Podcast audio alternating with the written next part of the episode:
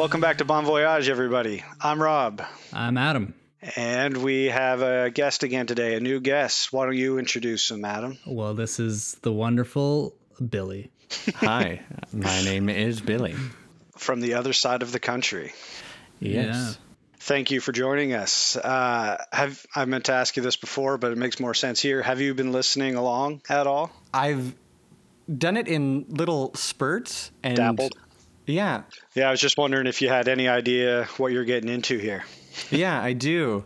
Um, I, I've experienced this funny thing where I will get a certain length into an episode, and well, I guess I should have just been doing it from the beginning. Is like watching the movie after the intro, but Okay. for some of them, I was like, oh, I'm just going to listen through. And then I would get to a point with what you're talking about and realize, like, no, I just, I really just am now craving um, Right, right. seeing this movie and, and, and getting it. Yeah, I have wondered how important it is to have recently seen whatever movie we're talking about for that episode. Like I, I've listened to podcasts before, not just about James Bond, but other uh, other film podcasts, and it does help a lot if you've seen the movie quite recently. It's funny how your memory distorts it, though, or at least Yeah. mine does, because some things will really stick out and there'll be whole plot points that I have forgotten or misremembered. We're I don't know if we're always landing it, but this is why we started doing the summary thing, so at least people can. Uh, and Adam, we talked about that in, uh, earlier this week. We're going to try to do the summaries, and since you're going to try to do it this week, uh, don't stress too much about it. Like keep it brief and like like what the back of the DVD or the VHS would say. Like we've it, it's tempting uh, to just kind of review and go scene for scene and like anybody who's been listening for a while and hear me try to do a summary i just go on and on and on it's damn near impossible although i don't know if it's any easier to just uh, try to do a story summary but anyway we'll, we'll see what happens Yeah, Whatever I'm happens. Nervous about doing the summary. Um, if you're But- we're only having fun here if it's at all Yeah, nerve try, wracking try not to worry about it. I know I when I have to do the summary, I also worry about it and I take like too many notes, but me too uh, yeah, don't don't stress about it. definitely don't stress about it. We can always fill in the gaps. And if it's way off that's even funnier. So so um you you say you had some memories of the movie so what's your uh, bond history? Have you been a fan for a while? How many of these have you seen? I, I'm pretty sure I've seen all of the Connery Bond films. nice. Um, that's a first i think. Maybe your dad did adam but My dad saw all of them. yeah yeah that's Spectre. right he's seen them all I remember. Um, I think I would have been 14, and my dad decided like, okay, we're gonna we're gonna make a big attempt to get through uh, the the the Bond movies that are out. Um, what a great dad but it, it was uh, I, th- I I think there was like a movie marathon on, and uh, we this was like when we first had DVR, so we were able Oh, to nice. just we pretty much had it recording for a whole week, um, and I and and and then we would yeah we'd sometimes st- start them and pick them back up. It it is Yeah. such a blur for me, but I remember a lot of Sean Connery um, being weirded out by Pierce Brosnan. fair Um, they're very different yeah, I, I was realizing the one that we're going to be watching today is ten years older than me, and I mean, I guess most of them are quite a bit older than me, but I don't know how far back in time I've gone by release date. right. Well if you've seen the connerys those were the first few. Oh, so Connery was 60s, then Roger was 70s, part of the 80s, and then, well, with one George Lazenby there at the end of the 60s. But Connery was the first. And then there was one Lazenby, Roger Moore, Timothy Dalton, Pierce Brosnan, now Craig. I don't know why the Roger Moore and Timothy Dalton ones seem older to me. That's funny. They're cheesier, kind of. Yeah, they're it is surprising content wise and yeah, the campiness and he he's much older. It could be that. Roger Moore just looks so old, so you Oh, could have yeah. thought they were older. Uh, yeah, Where and Sean the- Connery has the same like has always looked the same age to me, kind of like. Oh, that that's funny because uh, there's like James Bond Sean Connery, and then there's The Rock Sean Connery, where he's full white with the beard. And those two are different people in my mind because I like I loved The Rock as a kid, and The Last Crusade, where he plays Indiana Jones' dad. Oh, like yeah. that that character is different to me than James Bond and Doctor No or whatever.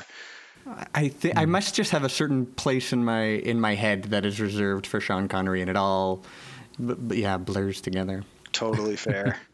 so, uh, if somebody on the street just randomly said, "Who's James Bond to you?" you would say Sean Connery, not Daniel Craig. I don't. I don't think I would.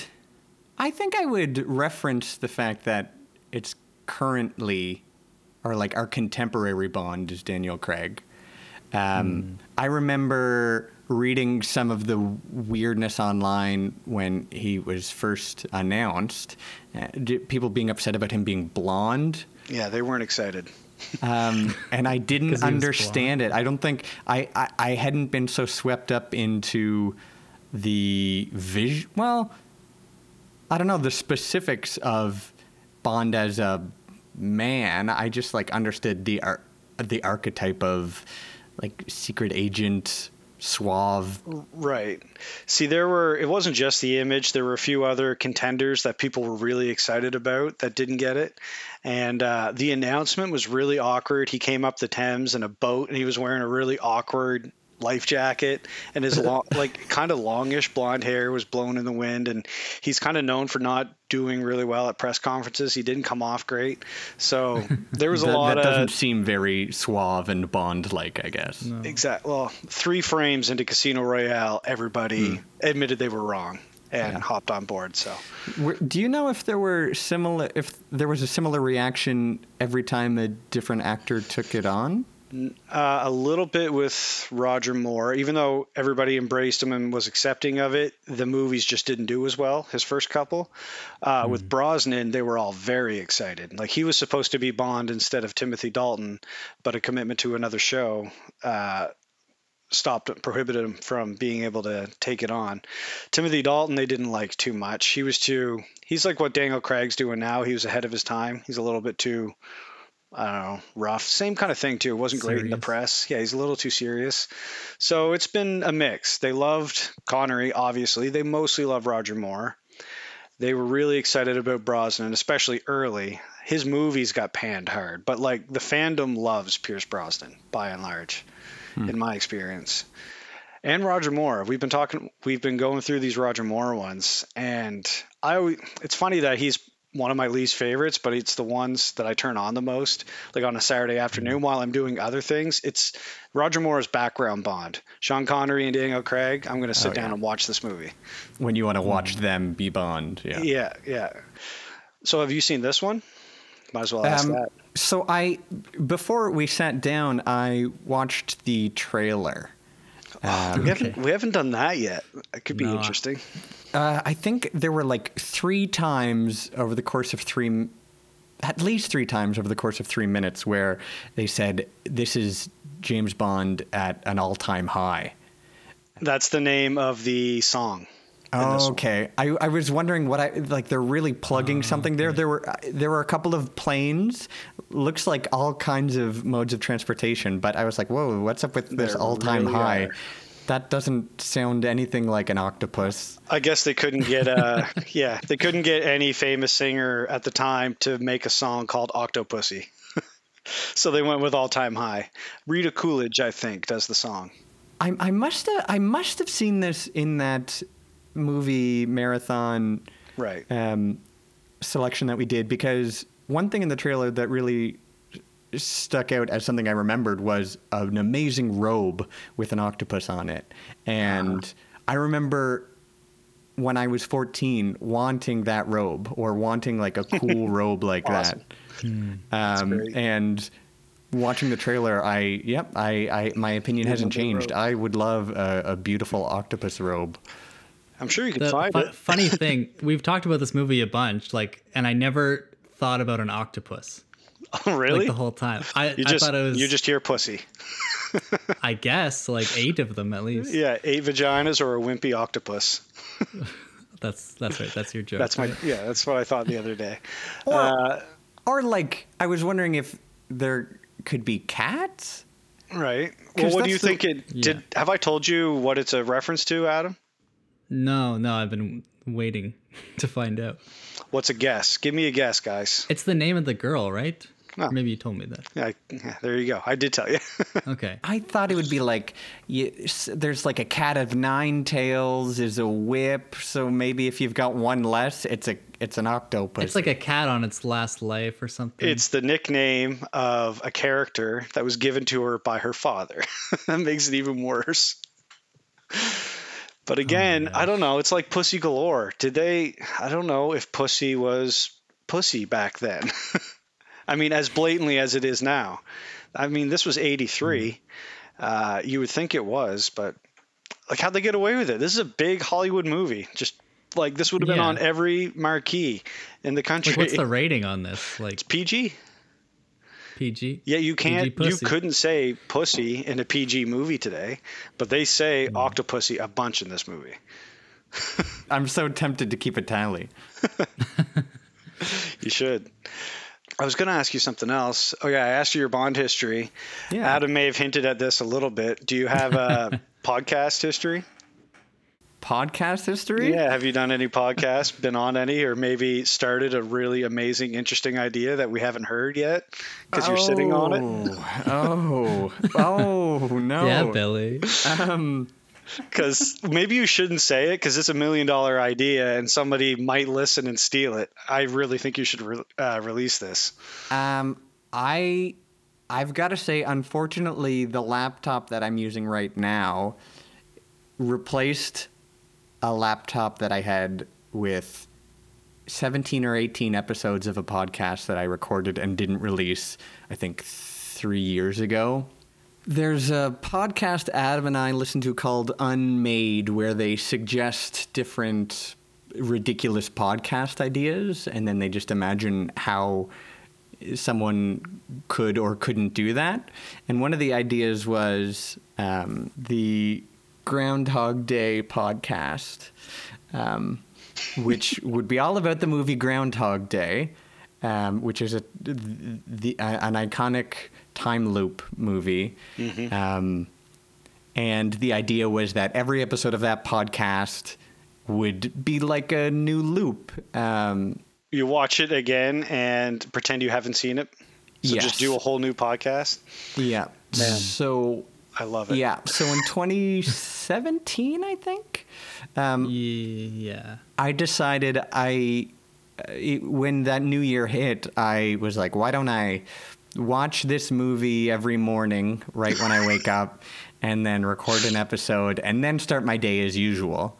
Because I thought, like, oh, I probably. D- I, I don't need the two hour. I could wake up two hours early every morning, and and not, and it wouldn't be a huge change in my in my life, but w- starting your day just like s- turning on a movie and getting sucked into a time loop world, it did have a, a weird psychological effect on me. I, I was worried about you.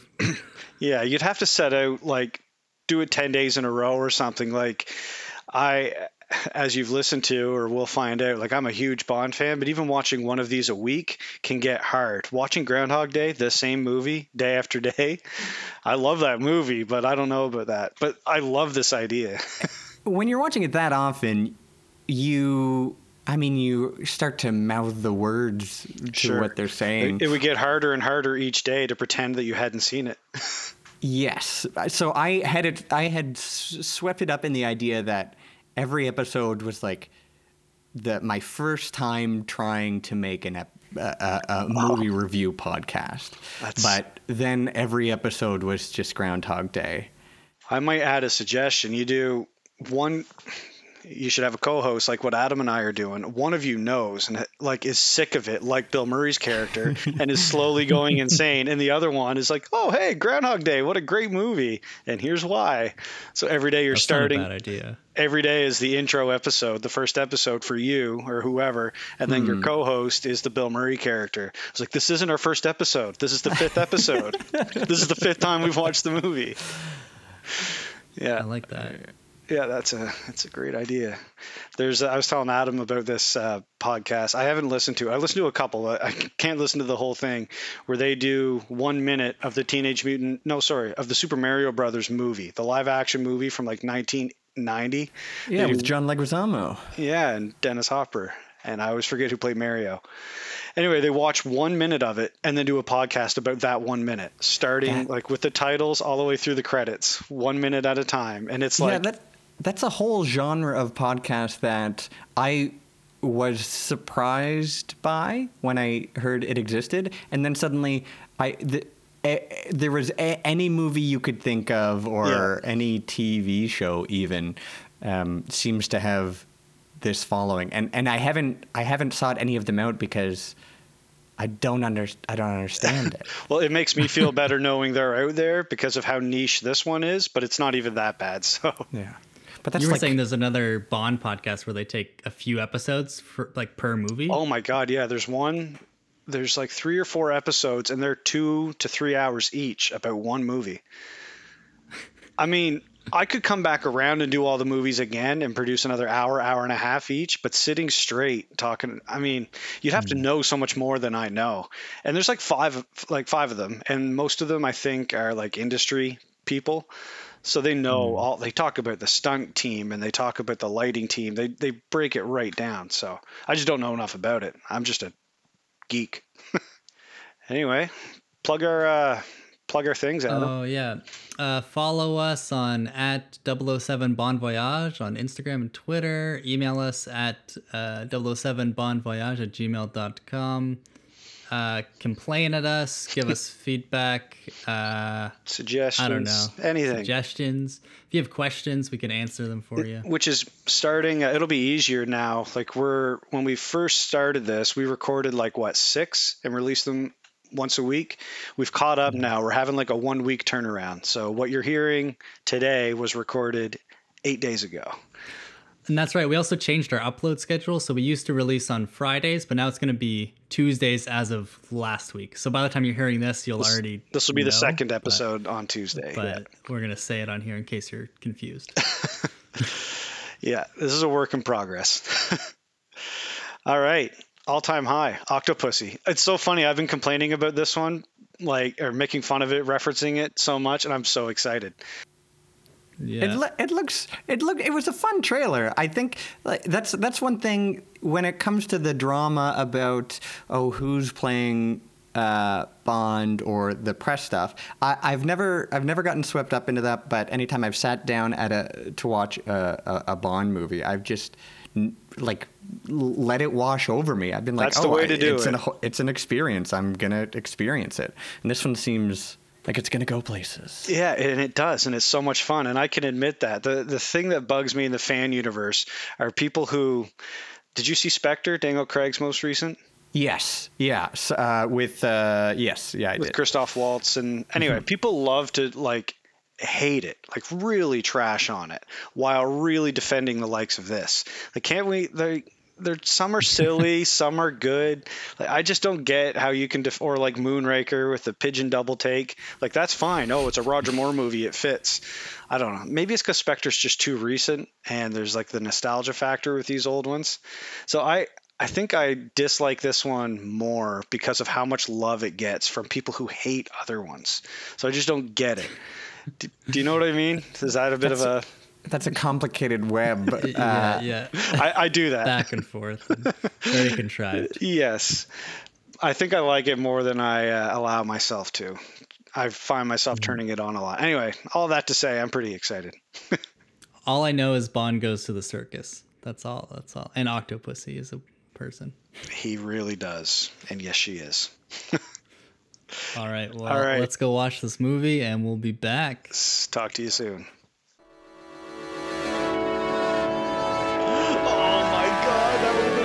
Amazing.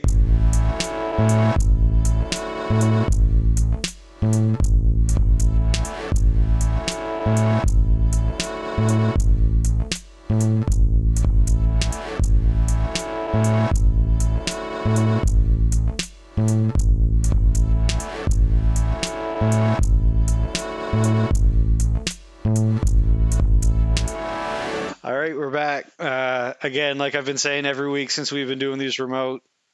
Like we uh, we come back and say hello. It is really hard. Like Adam and I have been talking for like five minutes here and managed to not say anything about the movie. And then as soon as you come back, I want to talk about Yes. it. It's it's pretty yeah, hard. Yeah.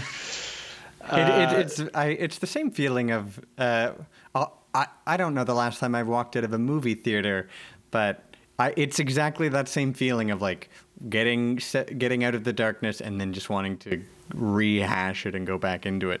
Oh Yeah, man, That's yeah. fun.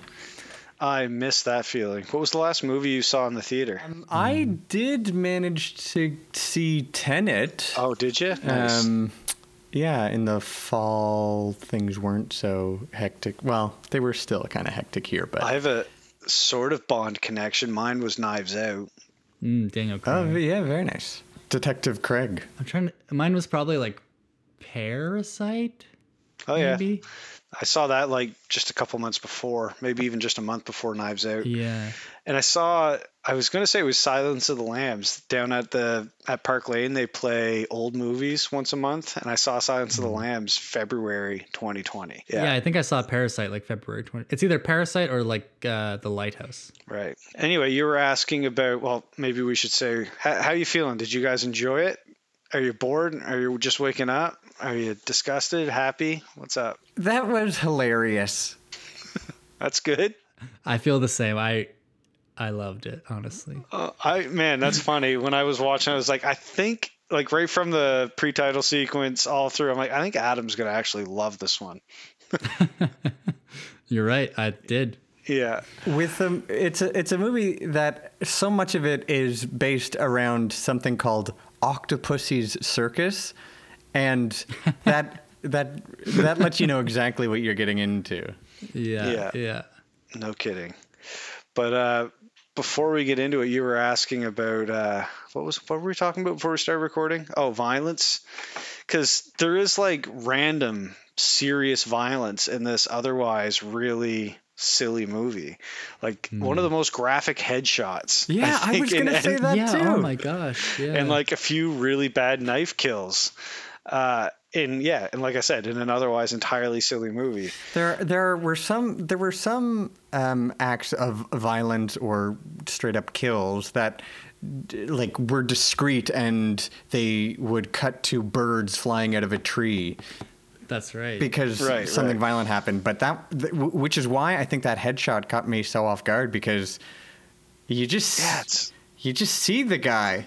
Super close up. Yeah. and he's like shocked. Huh, I'm dead. Yeah. yeah. Shocking. Yeah, that's so funny.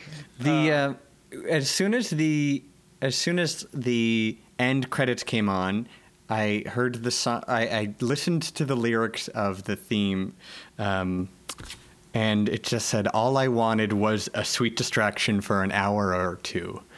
and Is that the movie? that's that's what I got. I got a That's the got a sweet distraction for an hour or two. Well, two two hours.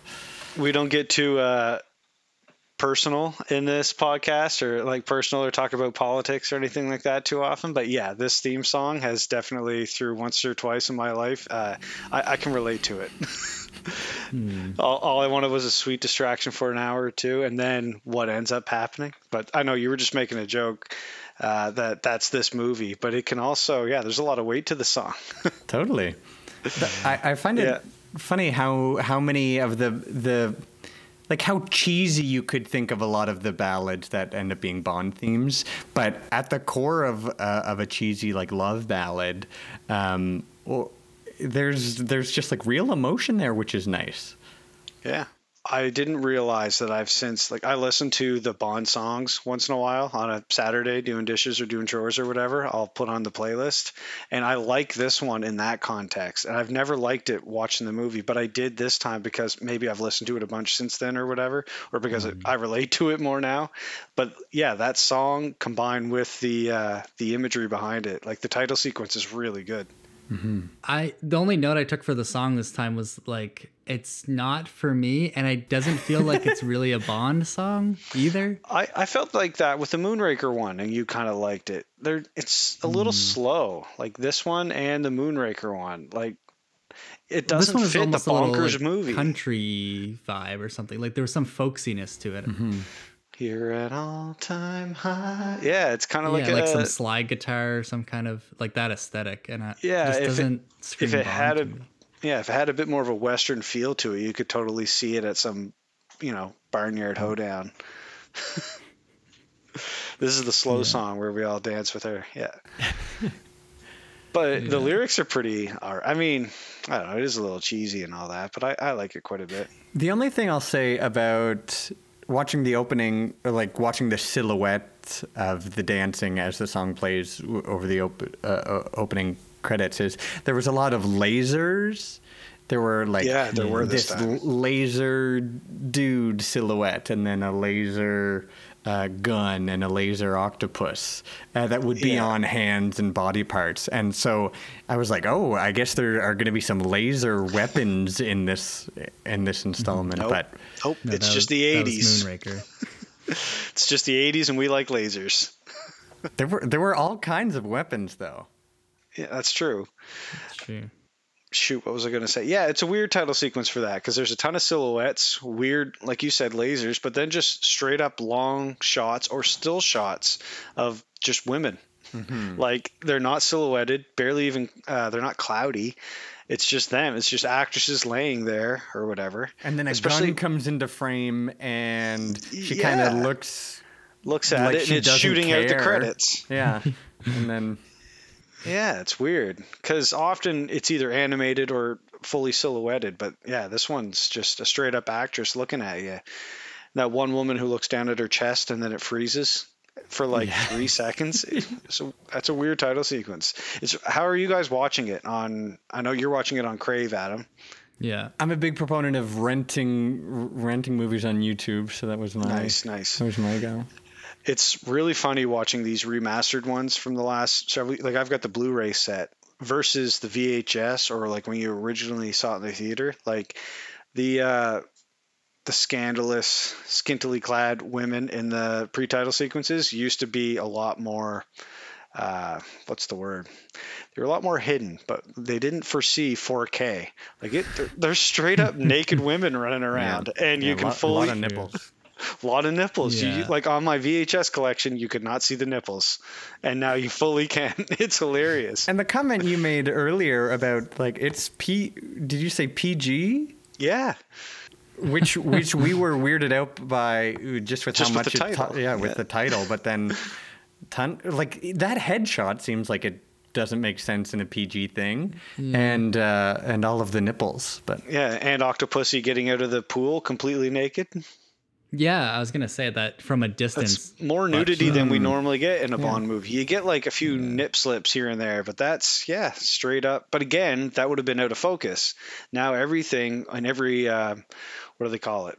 Each dimension or whatever, the foreground, background, middle ground, it's all pretty well in focus in 4K. So you used to not be able to see that. Hmm.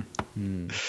yeah, Interesting. it was just like kind of a blurred, clearly naked woman in the background. Now it's fully formed. No, it's a clear, clearly naked. Yeah. Yeah, the headshot thing, uh, it's still it looks violent because you can see the bullet hole. Like you don't get that in like Marvel movies these days. But the the rule I'm pretty sure is you can't in the same frame you can't see the person who fires the gun hit a person without it going up to like PG3 or rated R. Like huh. you'll always see someone shoot a gun and then it'll cut to the person getting shot and there's no blood. They just fall over. The blood will be shown the next cut. They then have to stop that frame and then it's a new frame and they're like you know there's shitty blood special effects on them. But if you like if you're in one frame and somebody pulls a trigger on a guy and like you know blood spatter goes or something that'll be rated r. But as long as you cut it in a certain way you can work around the ratings laws. So this one must have stayed within the grounds.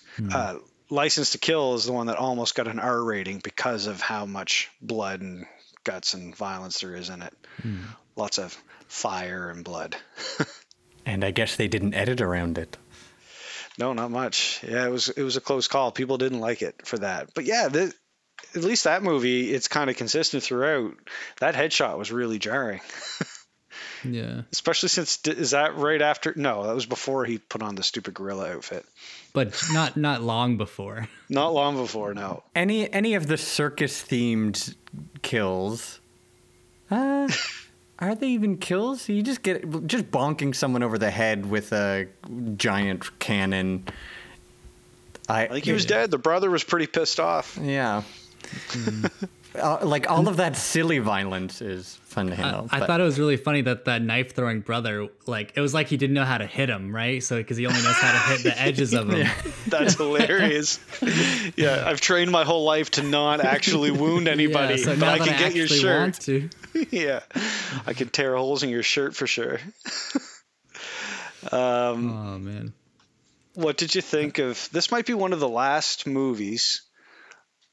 I'm trying to think of the pre-title sequence for the next one, uh, like from the original re- release, not our chronology. This might be the last one where there's a pre-title sequence that has nothing to do with the movie. He's just on a different mission down in Cuba. Has I- nothing to do. I was wondering the the whole time how it would tie in. Well, they Um, used to not. It used to like the formula of a Bond movie, uh, like in Sean Connery's era or whatever, and much of Roger Moore's. Uh, he's on a different mission and accomplishes it, and then there's the title sequence, and then you get into the actual movie, and M gives him a mission, and away we go. But then, like the Pierce Brosnan era, Craig era, and a few of the Roger Moore movies, the Dalton movies, they they all tie together. Like the pre-title sequence is more of an introduction rather than just a, hey, here's what Bond's been up to, just to whet your mm-hmm. appetite kind of thing for the movie. But this one, yeah, I don't think it had anything to do with it. There, there was a. It bookended things really nicely because it starts off at an event with horses for some reason, In a military base, and, and a military base, and at the in the final chase at the end of the movie, they are like, make sure the horses are saddled up, and then they go Oh, yeah. off and chase them, and then they end up on a plane in both of those scenarios, mm. and it, it- it- there there was something that did tie them together.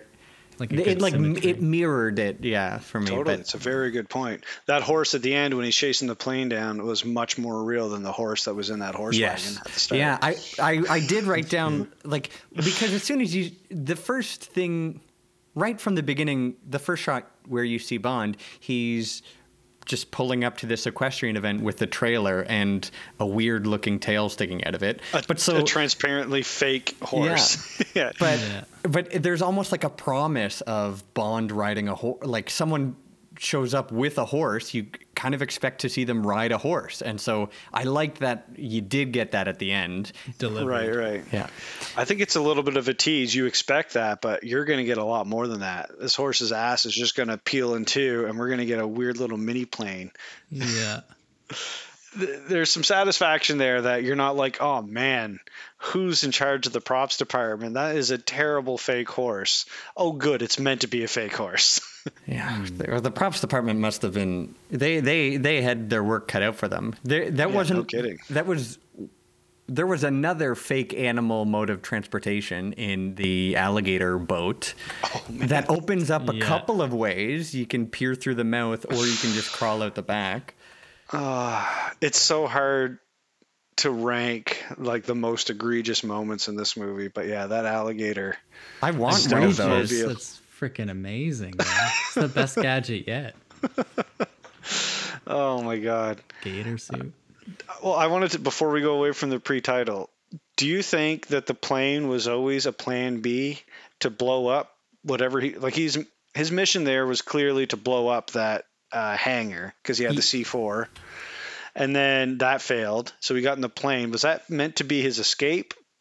And just by happenstance, he ends up flying back when the missile's chasing him and blows it up, or uh, I, was I that a feel pl- like it was just his m- escape. Yeah, for sure. Yeah, and then he improvised. I I got the feeling that he like he didn't seem to care that he got caught. Um, that's that's Raji, man. and driven away. That was just so like, well, I guess you found me. Yes, so. yeah, And we're like, that's oh, Raji. you're, you're, you've got my, we've got the same name. What are the odds? When the guy who he's dressed as apprehends uh, him. Toro. Toro, what a load of bull. What a load of bull, exactly. Do you Hmm. guys watch uh, Doctor Who at all? Not really. No, Roger Moore's Bond is a little bit like him, like never really phased. He's just you know, always along for the ride, always super confident. Mm-hmm. We'll get out of this. Like completely cornered. It looks like we're all going to be killed. All of humanity might die, and he's always smiling. Like, eh, no worries. It'll work out. It always does. Rolling with the punches. Yeah, that's definitely Raji. Actually, shit, Roger Moore would have been a good doctor. uh, at the very end of the pre-title sequence, he gives the best, or one of the best quips which was you know fill her up please when he shows up with the little plane at the gas station. And Man, that really set the tone going he, totally he has so many in this one. And yeah all right. How do you feel about raji this time around adam? Before we get to that we should actually do the summary. We didn't do the oh yeah yet. shit. All right because yeah got a lot to say about raji this time around. Yeah. who's uh you gonna go for it billy? I think i'm up for it yeah Good, mm. because I actually still I've probably seen this movie five times. I'm still fucking confused about a couple things. so maybe you guys can shed some light. I think I got it, but I, it's distracting and it's confusing at some points for There's sure. Double crossing, so it's always confusing. And, a and couple, new, a couple double crosses, and new twists, as is common in these movies, when like the true plot reveals itself really late in the movie. Yeah. That happens a lot in these movies, and it's definitely in this one. But all right, go for it. Uh, we start off seeing James Bond in, I guess, Cuba, uh, sabotaging their uh, an Air Force base, and then we get the uh, the title sequence of silhouettes and scantily clad ladies uh, or, uh, over the theme of what is it? Oh, what was the thing they kept saying in the trailer? All. You're all an all-time, all-time, high. all-time high. Yeah. Um, that really doesn't have much to do with the rest of the movie, I guess, um, because where I feel like the movie actually starts is a cl- uh, is a clown running away um, from a man with a knife, and we don't know what's going on, but it's a pretty cool chase.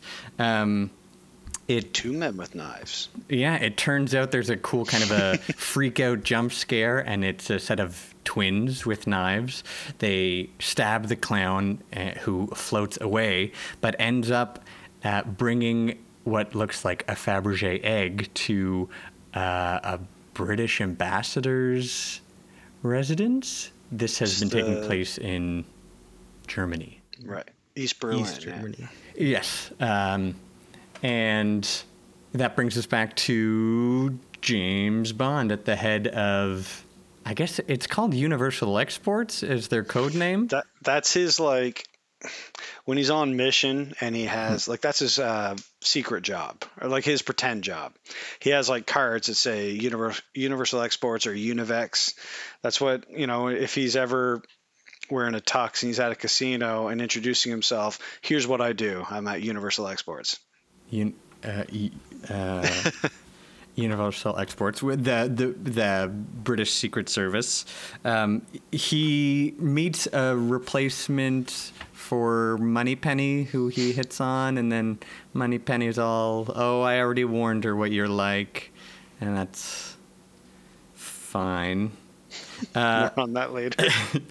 uh, he ends up talking with um, I wrote down some names. He ended up talking with the like art expert for this um, for the British government, uh, who shows oh it, this is a Fabergé egg, incredibly expensive. Uh, if it wasn't a fake. Did you catch his name? Because he was like one of my favorite parts of the movie, and it was only like ten minutes in. Wasn't he Jim or something? Fanning, I think, is what I saw later. Fanning. I did write it down, but I've Jim Fanning. That's it. Yeah, yeah. How stressed he was at the auction was awesome. I oh, loved that guy. Yes, yeah. So I don't really know how clearly the plan is described, but they say, "Oh, we think there's going to be an auction for the real Fabergé egg, and we think the Russians are doing something to try to boost their economy um, Which is a nice introduction to the idea that the Russians are up to something because then we see this huge council um, on a big ro- at a big rotating table with a map of um, Europe on it, and dope. they're talking about like, oh, what are we going to do about NATO disarmament and the uh, the uh, General Orlov from uh, West Germany. Um, he's a very like, yeah, he he's working with the Russians, but he's got this like uh, evil German vibe um, because he ha- he shows on the map all of the all of uh, how how they outnumber. Uh, the West, West. like 10 to 1 and so they could just take five days to reclaim all of europe and Do you, where, where do you get the? Uh, was there a German thing that I missed, or is it just he's channeling some Hitler vibes for you? he's he sounded like um, uh, willem dafoe it, Yeah, he kind of did. You're not wrong. That's funny. I've never really. He's just crazy Russian general to me, but he did kind of sound German. but it, it yeah it was like that because it was oh did i say west it was every it was all like east Eastern. yeah east germany Yeah, yeah. eastern berlin the um, the russian occupied forces and and then they were they just wanted the they wanted he wanted all of europe and he was power crazy but the rest of the russians were like no we are going along with nato Yeah. and we're if if if socialism's going to happen, it's going to be peaceful. And uh, General Orlov is clearly just pissed about this, but he gets called away to to the Kremlin art expository, or where they've got a big stash of jewels, and there's a very nervous art examiner down there who has the real uh, Fabergé egg. Oh, which has a name actually. The egg is called Property of a Lady, which just comes up later at an auction when the auction for it because Bond is looking at all the ladies and saying like, "Well, that's It's, a real uh, lady." That's an Ian Fleming nod. That's the name of one of the short stories about Bond, Property of a Lady. Oh, nice. I, I it it it felt like a reference I wasn't getting. Yeah. It's a lot of people think that's what Quantum of Solace should have been called. Because in the end, it was about uh, Vesper's necklace. Ooh. And they thought that would have been a good opportunity to use that title. But anyway, sorry. Little No, no, no. side no, bit. Yeah. I, it's neat to hear that. I, I Yeah. didn't I didn't really follow what was happening with the real Fabergé egg and the fake one, but it was it's complicated, eh? Like, I didn't. Even in the end, I'm not entirely sure. when he one of the guys crushes it, one of the eggs, I was like, wait, was I thought that was the real one, and he just like stomped on it. I don't Yeah. remember. If Is that when he was or- finds finds the mic? Yeah, yeah. that that that is it really felt to me like okay it's no longer about this egg thing focus all on on It, it had switched hands so many Weapons. times at that point, I couldn't remember which one was the fake and which wasn't. exactly, yeah. And even after all that, it was still a ruse. Like, you still think Octopussy's in on it at that point. Anyway, I'm, I'm interrupting your summary. Um, it, it it it's it works though because there's all the because when when I was watching it there was confusion about okay the James has the fake egg that was recovered from the clown that was being chased. The clown was a secret agent. We Um, could trace this. You're right. So that one was fake, right? When That the- was fake. Yeah. Yeah. So he So had that's that what one. James. That's what Bond had, and He, he, switches it at the auction. at the auction he um, is like. They make a comment that like, oh, someone must, whoever's meddling is going to show up at a curiosity, or they're going to want to up the price, or they someone's really interested in this, and it happens to be the dude that um, Magda is with, and Magda's the woman who catches Bond's eye, Very and cool so there's like that. There's So- that dick measuring context where they're like, I'm gonna make him spend more money. Well, I still have to bid it, and then right when you think he's in too deep. Bond calls the egg over to look at it, and the auction house is just like, "Yeah, yeah, look that. at it." And very clearly, he like dips it under the table and then like puts it back. Does like a and it's like, Not "Hmm." Kinder, a kindergarten level magic trick. Yeah. Well, and now I'm not going to bid on it anymore. Yeah, yeah. And so the the guy drops a half million dollars. Originally, And- though, they wanted to sell it, right? Like, eh, or I, sorry, so I, I gathered that they were trying to buy it because they didn't have the fake one, right? So it So was they the needed real it one, so they needed to get it back. Yeah. right? Like they made a fake one, and we're going to use that to replace it because they were really just uh, embezzling the jewels from Russia, right, to make some money. So they and they were making fakes at the same time to send them back to Russia. They lost the fake, so they needed to buy the real one back. That was the story, right? they didn't like know that. that. Yeah, the 009. That sounds the clown. that sounds about right. Yeah. Because the clown who died at the start was 009. He stole the fake. They no longer had the fake, so they had to get the original back. So they sent Kamal Khan there to buy it back. Not knowing that the guy was right there in the room with the fake as well. And Yeah. Bond switched them out. So Bond now has the real one, and Kamal Khan bought the fake one. So we go to Russia. Or sorry, we go to India. We, yeah. They uh, they sent someone to tail. Sorry, what was his name? Kamal. Kamal Kamal Khan. Khan is the uh, the main villain, yeah. the I'd main say. villain. They tail him, and uh, they're like, "Well, he's taking a, f- he's going on a flight to Delhi." Um, so Bond's like, "Well, I already have a ticket. I'm, g- I'm following him." and when he lands, something happens that really made me wonder about the music in James Bond. Is it in world? Because It's one of my least. No, they broke the fourth wall. they really did. Oh yeah, that. Oh man. So he he. What did he say? up- Something tune? Uh, noble tune or a something tune? On. Oh, it's weird. Like he commented on. There, there's a snake charmer music, yeah. because Yeah, Bond theme snake charmer. That was Yeah, yeah. he, he gets off a boat, uh, walks past a snake charmer who plays that iconic Bond theme to charm the snake, and that catches Bond's attention. song. Yeah, that's what he says. Charming, charming- charming tune. And then he goes to pay the snake charmer, who only accepts Gold Sovereigns or whatever. sovereigns. gold sovereigns. Which was clearly like a code or whatever. Yes, but but so then it so then it kind of establishes that the James Bond theme that we all know, do do do do do do do, Yeah. that one, um, Yeah. is like code music to signal Only to in this agents. movie. because because Vijay the uh, was posing as a snake charmer and is actually uh, his contact um, in in Delhi and S- Station I. Yes. um, what's established very early on is okay, so you're staying uh, at the hotel attached to this casino across the river from where uh, your bad guy is. He comes over and plays backgammon at the casino all the time, so you'll be able to meet up with him there. I forget how it was referenced, but Vijay was like, I play tennis. Yeah. Um, Do you, Because he had a part-time job at like that guy's place. yes, yeah.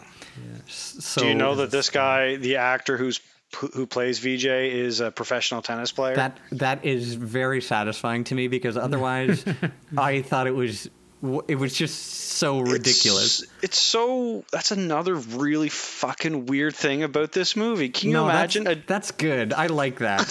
But can you imagine a Daniel Craig era movie where some like you know new young golfer decide has like a cameo, plays like the station representative in Spain or whatever I because he's a Spanish that. golfer, But- and he's actually they bring golf into the plot, and he Mm-hmm. fires golf balls at the villains. It's insane. Didn't you say like um, it was like Casino Royale or Quantum that the parkour guy is like Yeah, doing that's true. parkour for the first big scene of the movie? He wasn't Bond's contact in Morocco. He was in it for five minutes, but you're right. I take it back. That is a good Yeah. point.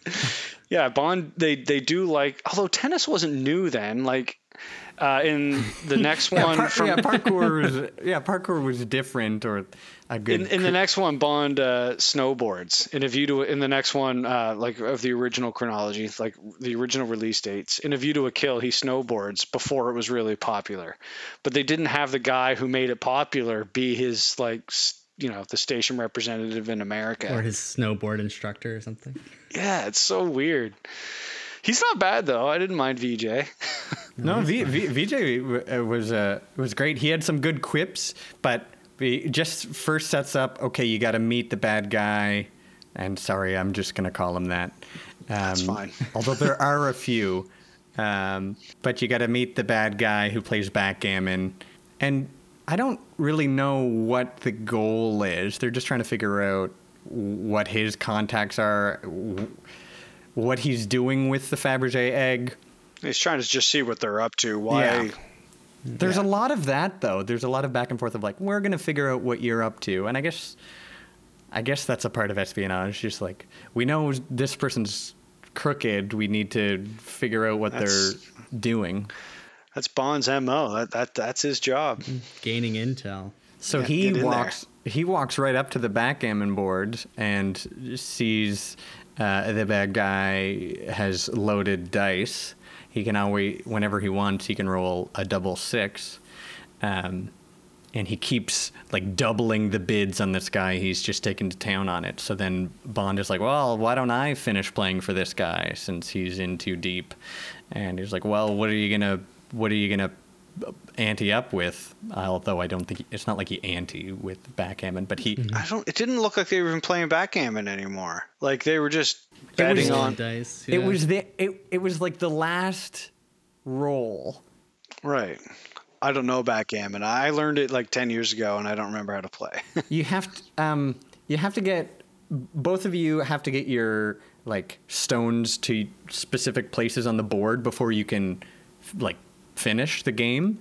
And so both players were at that like end game place where it's a matter of you just try to roll as many of the highest numbers combinations kind of and so it was like oh wow this guy's going to lose if he doesn't win right away and so the bad guy's like i'll double the bet and he's all sure you yeah you have to lose eventually. Hmm. that really nervous, yeah very rich weird. American dude. Yeah. But so then at a, it gets too rich for the one loser's blood, and uh, he's like, "I'm out. You win." And Bond's like, "Well, why don't I play the rest of the hand, the rest of the game?"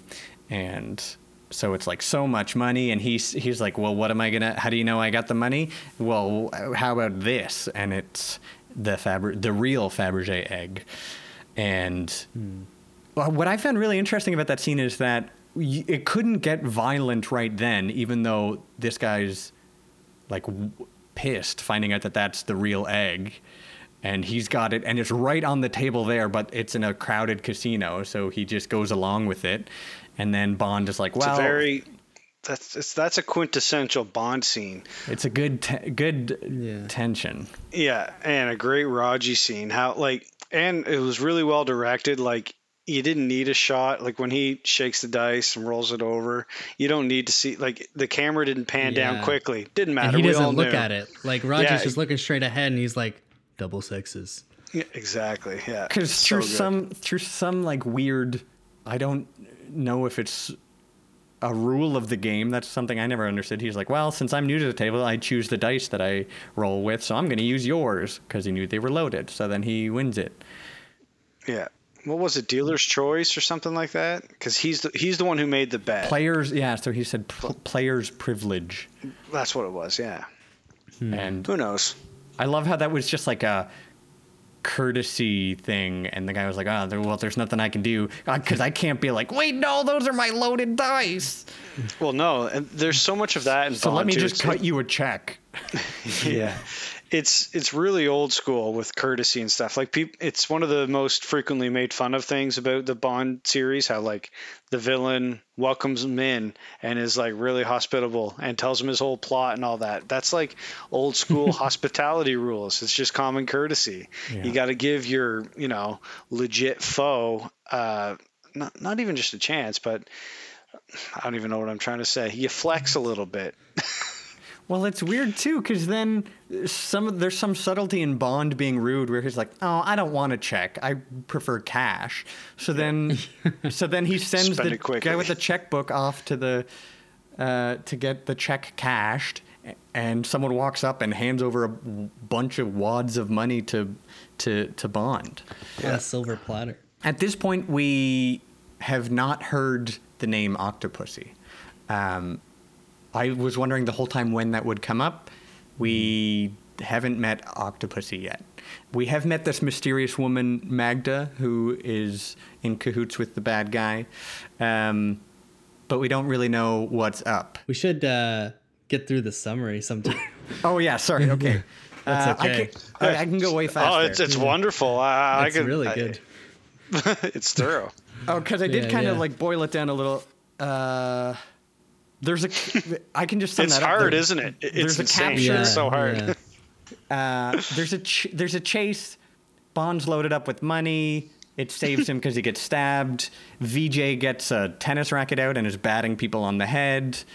Um, but ultimately, Bond gets captured. And exactly like you said, there's this courtesy where they have supper and are trying to figure out what's up. Bond ends up escaping and meets back up with Q and Vijay and some other contact who says, "Hey, uh, do you know about Octopussy?" Oh, he finds out about Octopussy because he sleeps with Magda, who's got a tattoo on her back.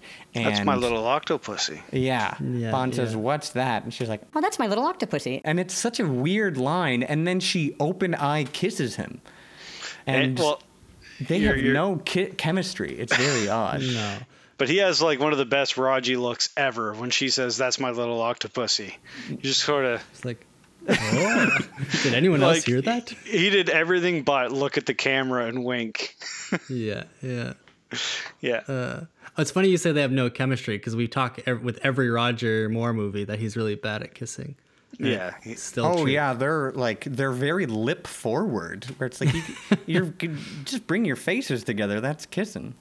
Lip But- forward, but you know, cement closed, like firmly closed. And then Magda just you can see her eyes staring, Yeah, peering right at him. But so all he has to go on after he escapes is this tattoo, and that's my little octopussy.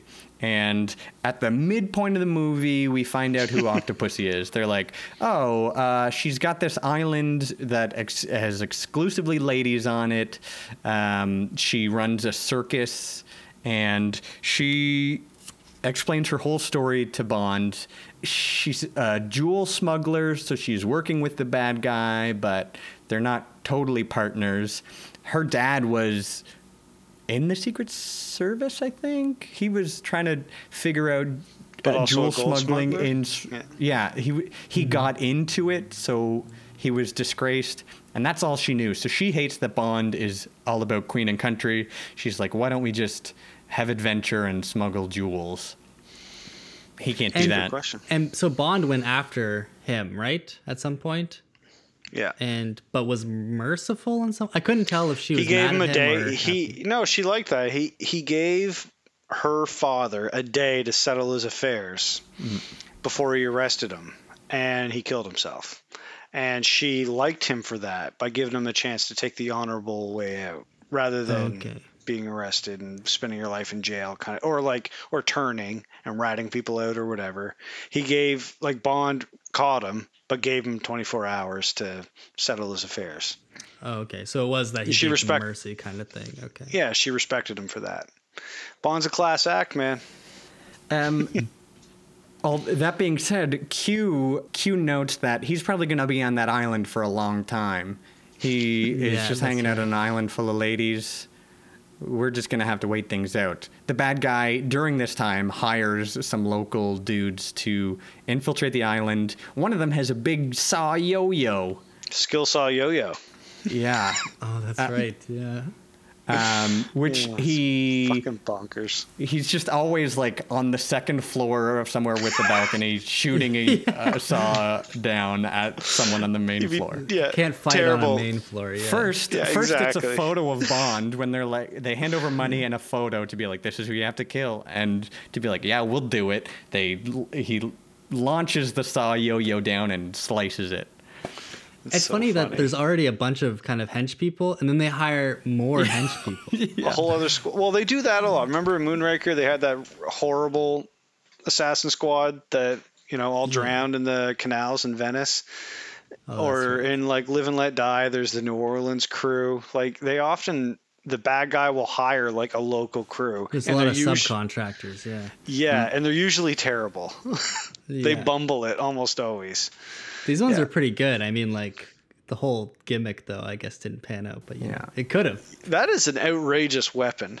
Yeah, I- yeah. it it made no sense. They used it. They got like four or five good shots out of it, like Yeah. busting through a door, shredding a pillow on the octopus bed of that Octopussy and hmm. Bond It's great bit. bond over. So it's interesting. They keep saying that like they're the same because sure the Russians took the jewels that Octopussy smuggled, but she doesn't really care about the political side of things like he does. Whatever.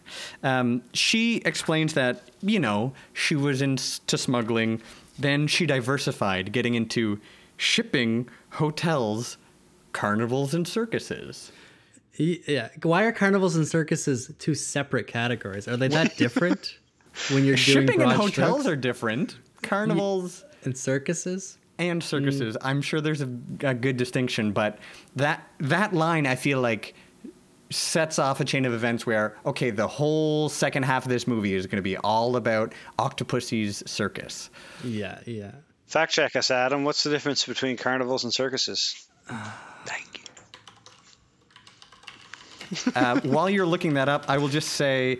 Uh, I did tally the amount of times we heard the name Octopussy. Good. Oh, good. Someone s- says the name Octopussy uh, 10 times, like 10 times throughout the movie. It's written on at least seven different things. That's Um, amazing. first, you see a brochure, Octopussy Circus. It's on the side of a train because it's a whole circus train thing. Few They've got times. flags, posters. I didn't, c- and then like dozens of jackets and shirts, which I think would be a great shirt to own. Like, Yeah. Kamal Khan can drop Octopussy like it's just a regular name, like no Oh, one yeah. else. Everybody Well, else sort of enunciates it though intensely. Octopussy. Octopussy. Octopussy. and we'll say it like really condescendingly when she. But when Octopussy. like- Octopussy. I think we just said it 10 times. the difference between circus and carnival a circus is like at a date at a time in a tent and a carnival uh, is every year in the same place same time and it's a bunch of different stalls and All right. What's the difference out. between a fair and a carnival then? Because what you just described is a fair, and Hmm. I'm, I'm half joking. uh, carnivals are small often traveling fairs are larger often community sponsored oh man, you're you're good at this. yeah thanks That could be your job. will you pay me for it because i'll do it Maybe one day. We'll see how the lottery goes tomorrow. So this is a traveling circus. Yeah. Um, they take Yeah. the train and they hop around different places in Europe, um, which is a great way to smuggle jewels and also maybe large weapons. Dun, Um, dun, dun, dun. Re-enter Orlov. Uh, yeah, Orlov. I don't, I don't, I don't know who brings brings in the weapon, but they're like, oh well, we load the jewels up onto a train, it goes into a tunnel, and then we swap it out, so that the circus Yeah. is now carrying a huge explosive. All you got to know is don't be 20 miles near it when it goes Yeah, off. like it's an atomic bomb it's not just like a bomb bomb it's mm. Yeah, it's not a dirty bomb. This is going to be a big one. This is like hmm. Cold War era, right? oh, oh yeah. Peak. Yeah, full on. I I don't know if now is a good time to do that. What was the? I still don't really get that. Her storyline, I get. I get that she's a smuggler, and I get her relationship to Kamal Khan, and I get that Orlov wants a weapon to supposedly go off accidentally, so that uh, they blame it on the Americans, and that encourages the West to completely disarm, so then Russia can invade. I get the two Yeah. storylines Yeah. how do they cross over? Are they f- just funding each other? Is it Adam, is it like the Living Daylights with the pretending to be a weapons dealer just to deal, just to get a bunch of cash, so you can then buy a bunch of heroin and make more money? Is it just Well- money? Well, who is Kamal Khan even? I don't really get how he's connected to. He he he is the one that sells the jewelry. So whether it's getting it out of the Russian vaults, which is how Orlov is connected to him, Yeah. um, or it's like yeah, what's his moving play? it around, moving it around through Octopussy's circus. He he's I think always like getting money from either side, and then he Hmm. Doesn't. yeah, I- it's just money in the end for him. Like Orlov, I get. Uh, one of the notes I made about the villains was there's way too much Kamal Kamal Khan or whatever, and far too little Orlov. That Yeah. dude was fucking crazy, and I wanted more of him. Yeah, yeah. he was hilarious, and I and I get his motive. He's like, uh, well, like you said, he's like a he's transcending Hitler there. Like you, you get his point. He wants Yeah. Russia to invade. He wants to, yeah. Well, well, and with his too, like Roger just fucking says it. He's like, "Oh, you're doing this. I realize Yes. this now." Yeah. like blatantly. Right, but with the other guy, is it ever clear? He like he likes to hunt. He likes really Oh, weird yeah. fucking food. He, yeah, he likes to Oh, eat yeah. eyeballs and cheat at cards. Like he's every Bond villain, you know, uh, jumbled up into one. He's an omelet of Bond villains. He was kind of like the guy from Moonraker we just watched. A little like Yeah, a little obviously a villain wearing like the villain like high collar coat situation.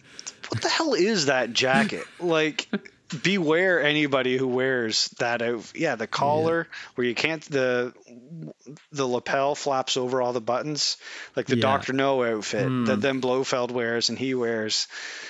Yeah, I made a note of that too.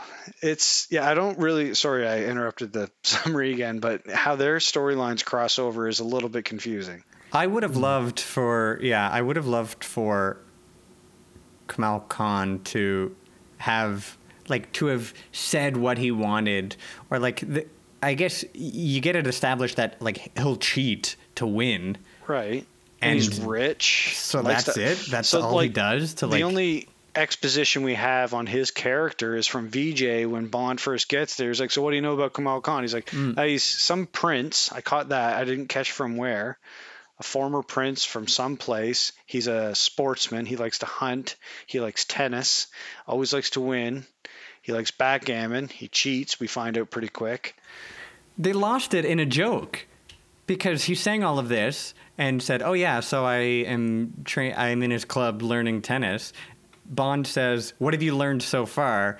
And Vijay says, I, "Well, I've improved my backhand." Yeah. My back. And so like that would have been the great moment not to have a bad joke like that, but to be like, "Oh, this is his MO." Yeah, it's it's too bad. There's I actually ended up liking a lot of it. As I said in the intro, I like this movie a lot more than I pretend to because there's so much good stuff. It's very similar to Moonraker, Adam. Like I was saying, there's so much mm-hmm. good stuff in it that is then ruined by a few little things. Like, why not just give us a little bit more plot? And why do so many just really outrageous things? Because otherwise, it's a solid fucking Bond flick. The the thing that made it work for me was because it was silly enough. Like it was far enough that way that I don't care that it doesn't make that much sense.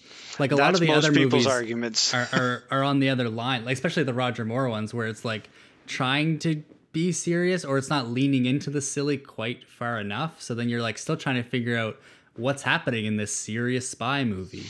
Right. And why is there these That- silly scenes where this is like silly spy movie and you're like, I don't care what Man, happens. that might be my fault because of the order we've watched these in. Like we came off some serious ones, and how we were watching them is a bit different. I may have given you the wrong expectations going into the Roger Moore ones, maybe.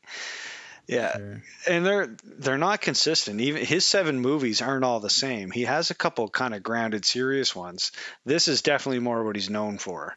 Well, this is his all-time high. Well done, well done. Okay, we should get to the end of the plot and then we can uh, discuss all these. Talk stuff. more about him. Yeah. They get the they are in West Berlin. They do a jewel swap and put the bomb on the train because they're going. Yeah, they're going to West. They're going into West Germany to American occupied zone, and they're going to blow it up there so that it, the, it looks like the Americans are armed and they will have to disarm. And that's Orlov's whole thing. And it's a amazing series of chase scenes where um, Bond gets in Orlov's car and like the tires burst, so he has to drive on the train tracks, and they get switched, and he speeds ahead and jumps off as it gets launched into a river as another train hits it. And then there's a bunch mm. of like running back and forth on the top of the train and sending a henchman up who and like one of the one of the sword throwers dies and then Bond is wearing his clothes. So when the twin comes up, he's like, Mischka, you're like, you're alive. And then they're Yeah. fighting all over again. They end up in the middle of nowhere. And before you know it, the circus is already set up uh, at an American Yeah, base. just like off camera again. and Bond's out in the woods, having just killed the other twin, I guess. yeah. Can't catch a ride with a having silly the shirt. having the best time trying to friggin' catch a ride back into town, flips off a bunch of teenagers. yeah, he does. Do you think there's something about because they comment on his red shirt? I guess that's just because he's wearing a red shirt, and they're like, but is there oh. some kind of communist thing? totally Definitely. could be. Yeah. Also, just a weird old man running along the side of the road in the country, Yeah. like trying to hitchhike. Oh, man, And that's a funny those- sequence. The people who actually pick him up are like some pastiche of like German people, or like Yeah, they're eating sausages. They offer him a bottle of beer. Um, oh my god. They What a- are saying "yaw" most of the time, and you, then when you he, lived in Germany, is this is this you know what you expect? I mean, my yeah, my residence advisor may as well have been the guy who picked him up. Um, I love when a stereotype ends up being true. um, I think I think my I think Klaus, my residence advisor, l- leaned into it quite a bit. Yeah, Um, sure. But it's it was ridiculous to me that th- they got a few quick little jabs in there because when when he leaves the car, um, they're like complaining about oh these English are always in a hurry and they're still trying to like feed him and give him beer. He tries to get into a phone booth to warn the base, and this very stern German lady is like, "No, I'm here." Slams the door closed on him, just like I was here first. I like Yeah. that he steals her car. Mm-hmm. I, I laughed at that. Imagine like Sean Connery would have like taken the phone out of her hand, slapped her, Oh, and then made his phone call. Yeah, yeah. And Roger's like passive aggressive. I'm just gonna steal your car instead. All right, jolly good. yeah. he makes it to the American Army base where they've got the circus. There, you, you see some antics. Um, they, the police and the military police are chasing after him. They're like, "Hey, get that guy! He's in a red shirt. Get that red shirt." So he changes into a clown costume, delivering on the promise of like right at the beginning, you see a clown being chased. Yeah. Um, and it's so good that you get to see Bond dress up as a clown, Is it- also being chased. Is it It's- so good? It's okay. just a, it's another nice little bit of symmetry there. the the stupid thing in this part is that he know he has his watch. He knows how He's got a long this minute and a bomb is. half. He's got like four minutes when, when he goes in. Oh, Yeah. five minutes when he and, goes and, in. and not only does he dress up like a clown, he puts on clown makeup, Full Amazing face makeup. yeah. Like full perfect. face makeup, and then there's only a minute and a half left. it's like, man, you could have spent your time a little better. But even no, he couldn't have done makeup that well in three minutes. He- like, a, don't waste your time doing that, and b, you couldn't have done that in that amount of time. Anyway, Well, I don't know. Bond also speaks German, so he's probably good at pretty much everything. Clown makeup. If you can speak German, you can put on great clown makeup. Is that is that true, Billy? It's not not true. One thing that we might get whenever fucking Disney buys Bond, which eventually they'll own everything, is Hmm. the in between movies when he's not on a mission, when he's just, you know, training down in Q Branch. I want to see that station where he's putting on different types of makeup, like the disguise Hmm. wing of Q Branch, where he, you know, how to put on an ape outfit quickly and how to And get out of that. him, yeah. Yeah. yeah. yeah. How to Oh my look God. at your watch in front of four people while dressed as an ape and have them not notice. Sorry, there, go ahead. there was so much slapstick because he's dressed up as a clown. He gets in. They're gonna do the human cannonball, um, but he comes out. So they're like, "Oh, the clown's gonna do it," Yeah. and then the human cannonball's like, "No, you're steal- stealing my spotlight." yeah. so he It's runs up to he runs up to the dude who runs the base and is like, "We've got a minute and a half. This place Yeah. is gonna blow." And they're like, "What a great clown!" It's it's So not silly. great. I, it is a little bit funny. Like, Oh, but oh, I love it. I, again, it's almost I, I can't make up my mind because like a nuke is gonna the most serious of things is about to happen while all this silliness is happening. I love it. yeah, I love it like- so much. I got in an argument on Twitter with a guy once who was going on about how the most suspenseful moments in the Bond world was an Octopussy when the nuke was going to go off. and it was I was really like, suspenseful. Yeah. I I can't agree. Well, he was saying, "Do you remember Casino Royale when Bond is being tortured at the end and Vesper's being tortured in another room and like it's a little over dramatic maybe and they're like all sweaty and gross and blah blah blah. It could be a little bit overdone." But he's like, "I always knew Bond would make it." And that's his argument against Casino Royale, but um, for Octopus, I'm like, you mean you thought Bond wasn't going to disarm the nuke? Yeah, could like, you imagine? Obviously, he was going to disarm it. Like, I I was I, I totally I didn't think it was going to be disarmed. I thought we, it was going it would have to go off. I don't know why. It was because the trailer had a bunch of planes. And I hadn't there was one plane thing from the trailer that I hadn't seen yet in the movie and it was like all time high. That would be such a cool thing to like fly off and blow it up that would be cool. or like and i was like don't use the cannonball don't use the cannon don't like don't do that i would it. that, Oh that was my the, God, that would that have was been the tension for me i was like don't don't do that to me How is Bond going to put the nuke in the cannon and fire it off? and then and then it was just like oh yeah he just pulls out the detonator yeah, yeah. with one. Very s- slowly. yeah yeah. and it's and then everyone cheers and it's like you we just had an emergency and you're all fine but get out of this tent. Then we got to chase down and kill the baddie. and and they do it in such a cool way because yeah he's he sped off and they're like well he's probably going back to India. And um, it doesn't seem like Bond is on the case. It seems like Octopussy brings the whole island of Lady Circus to uh, do acrobatics and do everything they're trained to do to mm-hmm. infiltrate hi- the the base and chase after him. Bond does show up in a in a Hot air Union balloon. Jack hot in air an balloon. amazing hot air balloon. Loved that. That Q can run because he's full of hot air. Mm-hmm. I And- just slapped my knee. I saw that. And we had time for a little Sony product placement. That's right. They yeah, it did say Sony. I was I was pleasantly surprised by the fact that they brought back the watch that Q showed earlier. Um, the liquid crystal display. Pre LCD, yeah. Earlier on in the movie, Bond's looking at a bunch of gadgets. One is this watch with a screen on it hooked up to a camera. So The he foc- he focuses my. the camera on a coworker's cleavage uh, and zooms in and out really comedically. And it shows up on the watch. Air quote comedically. yeah. Well, it, it, it in terms seemed of pl- egregious moments, that's worse than a bunch for me. Mm-hmm. Oh, it's just like I, even then, did anybody find it funny? Like I'm, No. I'm not. I know we we argue, we have our fun woke arguments.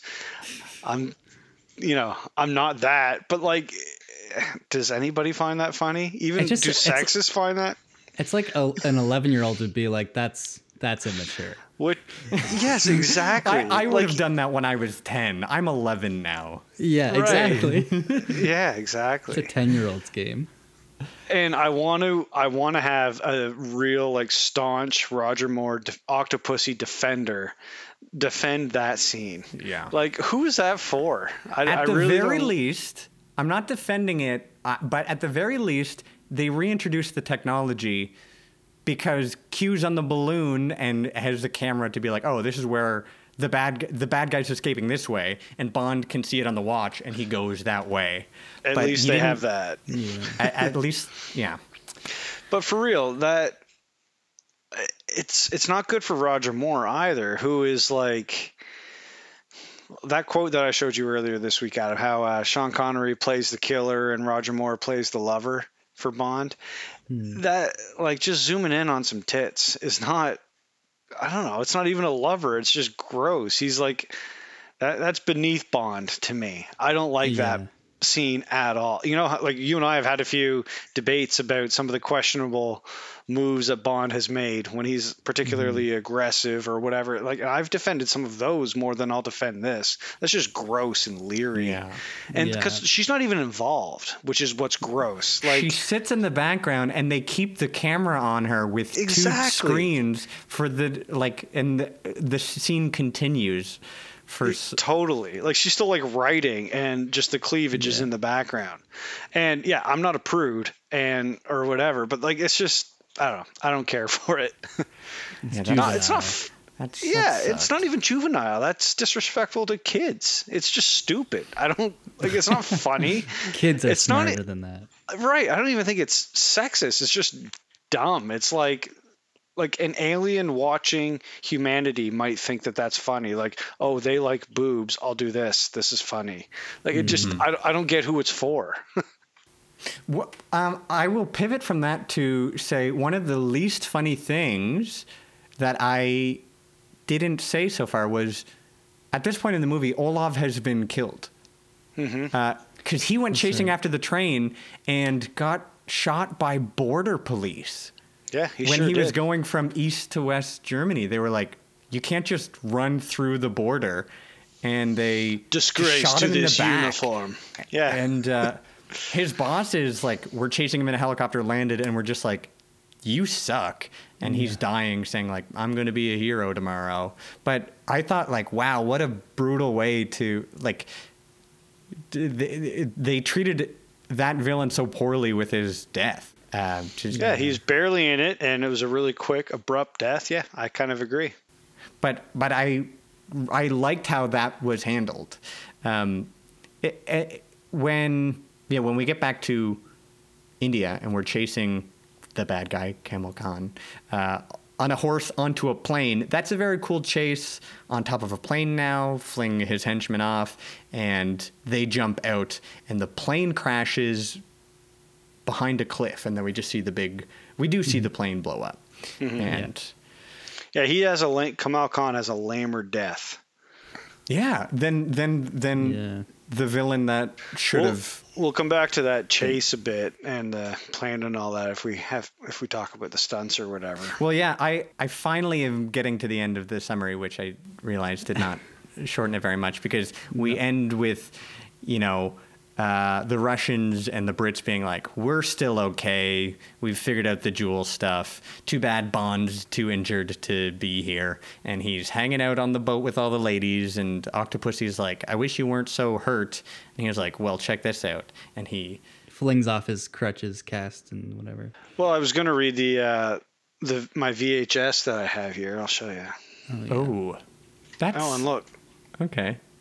PG. PG. Gee, wow. Yeah. Anyway, but I, I don't think that that one can be as good as that. And uh, No, no, that was a what are we at? quite extensive 120. sidetracked. Yeah. That was an, that, that was an extent. I mean, you also at least with that summary, we crossed off a lot of the stuff. yeah. I- I Oh, got that's through. true. I kind of I was actually saying to Adam, like, one we could change the way we format this and just go through the movie and talk about all the stuff we like to talk about throughout. But we did skip over a few things, and I would like, I, I do want to hear Adam how you feel about Raji in this one because I, you liked this one more, and I know he's old, but this is Roger Moore for sure. He is so. All right, I'll actually. I'm always asking the questions. I'll go first. He's so Roger Moore in this one. Like he is having so much fun, fully confident, very cool, he's suave. Roger. He's Roger Most. He's hilarious too, often, and like he's capable despite his age, and he looks good despite his age. Despite like his he's- age. I think so. Like he's not. Yeah, yeah. Like we go on about Connery earlier and Con uh, and Daniel Craig, like you know he's not a sexy Bond or like I wouldn't say even all that cool necessarily. He's kind of cool. He's, But I think he's, he's- funny Bond. But he Like- looks he it's a different kind of looking good. He wears a tux well and he's confident and I, I don't know. He this is peak Roger. Even though I don't like this movie much, he is he is the best part of it by far. Just Maybe he's like personality looks. bond or something, you know. Like he Yeah, has, the, man, has it- personality. His smiles in this one, like when she says, "That's my little octopussy," that little smile he gives, Yeah. it's so great. Uh, initially I wrote, yeah, my first like first 5 seconds of the well, not 5 seconds of the movie, but the first 5 seconds that he's on screen anyway, I was like, "Old man." Like this is an old man. But when on like he's just quippy as hell. I wrote down one of my favorites was when there's a snake on him. And he says, "Hiss, It's off." off. It's off. Yeah, That's just so good. he's so good and confident, man. He can get enter the minds of animals. He can tell a tiger to sit, tell Oh a gosh, tell a snake to piss off. to hiss off. And Hiss off. like he's like running from being like shot at through the jungle of India or whatever, and like has a lighter in his pocket and burns a leech off somehow. Like ha- Yeah. blows my mind, man. Oh my gosh. That's amazing.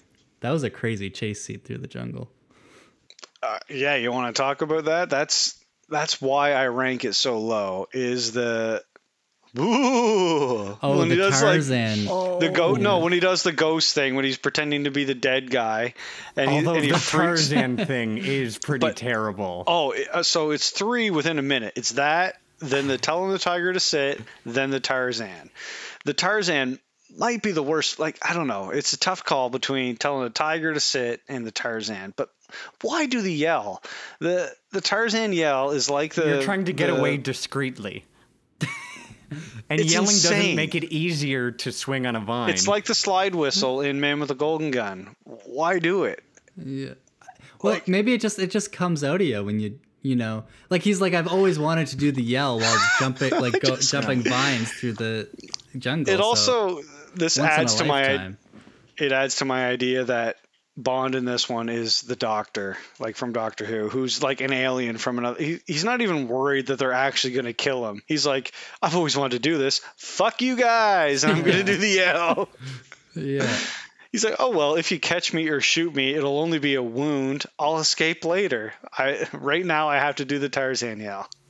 It's nice to think that James Bond has fun when he's doing his job. Yeah, that's a big difference between Raji and Dango Craig. I don't know if it was just like the pacing of this movie, but I found all that funny stuff like worked really well compared to some of the other ones we've seen where it's like kind of awkwardly paced or like there's also weird lulls in between. But this it was just kind of like funny thing to funny thing and it just was smooth. I Yeah, don't know. it's you know how we started this conversation a little bit with the f- weird, the few off-putting violent scenes. Oftentimes, a Bond movie, you're put off by the weird, random comedy scene. This one is so consistently funny that it's off-putting when there's violence. You're like, whoa, wait, that doesn't belong, because it's so silly otherwise. Yeah. What did you think of Roger Moore in this, Billy? Um, yeah, I think he was having fun, and yeah, i and and like I said earlier, it's it's it's nice to see someone doing their job well, um, which is why we like detectives and secret agents and uh, that go above and beyond like this. But it's cool that he's having fun and that, yeah, that he, he as an actor and he as a character are enjoying themselves. Has there been another mission so far, Adam? This is a, we're halfway through. This is the twelfth. Is this the most fun James Bond has had? Uh I mean, I with an island full of only women, I guess it has to be. he doesn't sleep around too much in this one. No, it's only Magda and Octopussy, right? Mm-hmm. I mean, presumably the lady in the pre-title Karina. sequence, but we don't see that. Uh, Do you think like because he's at Octopussy's place for a while, he could have slept with like thing one and thing them. two? Man, I wrote thing one, thing two. Heather said it's the the people from I never saw this the uh, the Incredibles, Yeah, they did. I did Oh. think The Incredibles. Yeah. Okay. but I, that I, I was one, thinking the Doctor Seuss. the thing, one with yeah. the poof hair, who's like four foot eight, the tiny one. That's Oh yeah, yeah. she's definitely thing one or thing two. She's But so she small. seemed- She, uh, unlike Roger Moore, she seemed nervous on camera. Which one? Sorry, Octopussy? No, the Uh, little the one you were just talking about. The little poofy haired, th- Yeah. like uh, Octopussy's like servant girl. Yeah. Yeah. yeah, that was a weird character.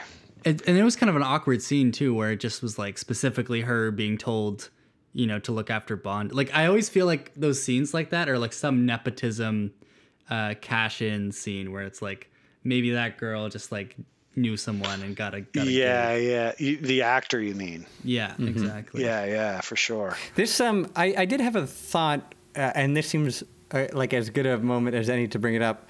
Are there themed hotels like where you could just play out this James Bond fantasy? Rob's Where, gotta like- gotta know this and has have a budget and is saving up. I was waiting for Adam to make a joke. where like a couple could go in and like one of them could pretend to be you know under the influence of a villain and the other could be the secret agent and the hotel is like fully on board and they're like hmm. oh yeah yeah you've got to play backgammon with them down It's, in the it's like an casino es- it's like an escape room. But like a Bond themed hotel where you call in and like you look around and you find the bug and then you call down to the front desk and say I'm going to need a different room and they send you to the room that has even more bugs Yeah. because they knew that you would find the obvious one. Then you find like Yeah. the secret uh, one-way mirror where there's a video camera behind it. Oh yeah, I, Yeah, sign me up, man. Forget Disney World. I'm all about that. That's that's what disney that's when disney gets when disney Yeah, exactly. steals The it from James the Bond theme park. Yeah. Yeah. Oh, my oh god. Please no. Please never. I feel like it would just be a big sex thing though. Like it would be all of yes, that, yeah. but then the only end thing is you just have sex. it, it is great that you mention it because, as Adam knows, Bond in a hotel room is one of my favorite parts of all the Bond movies. It- A couple, a couple of good ones. Although it's uh, there, there was one early on, and then when he's just abducted by the bad guy and they eat the goat head. yeah, yeah. Um, just the idea that you'd be staying and someone would be guarding your room, so you have to. he is sneak past them. so often guarded Yeah. and always gets away. But he always has like his luggage. He he'll wear quite a few outfits, more than most characters in most movies. Like he he you know Bond is known for his outfits, but he has three times the amount that he actually wears in a closet in a hotel room. I don't know about you guys, but uh, I'm not that cool. When I go to a hotel room, I never unpack and put it into a friggin' No, drawer. I'm living overkill. or like hang it up. I mean, granted, I'm not wearing tuxes and stuff, but still. Uh, anyway, yeah, he he's not quite as cool like Craig when he rolls into a hotel room. He just tosses his keys on the bed, like does a quick little look around. I love that. That's more my game, but like Raji just sort of creeps around, like looks behind a painting. And this one, he just sits down and like he's old, so he sits down on the bed, kind of does a quick look around, and just lifts up the phone. Is there a bug under this? Just I'll check one place for bugs, but I'm not checking everything. It's like, yeah, uh, come on, audience, you know the drill. yeah, cut the scene. You- you- you can Sean trust- Connery do this like six times. Like, Exactly. You can trust that I've looked around. yeah, Yeah, that's a great scene. I wanted to say uh, we didn't really talk about uh, Bond within our chronology in this one yet, Adam. But you know how was it the last one or two episodes ago we talked about famous Bond? How Octopussy. I guess it ended up being because uh, he killed, basically killed her dad, but she had heard of him. Like we're we're seeing more Yeah. of that now. Like we're 12 in, and Bond is no longer anonymous. Like this is not. yeah. It was Man with the Golden Gun because um, That's right. It was the same actress, right, as Octopussy. Yeah, sent that's a right, golden Maud bullet Adams. to get Bond involved. Yeah, Yeah. Yeah, Billy. This the actress who plays Octopussy was in The Man with the Golden Gun, playing a different character.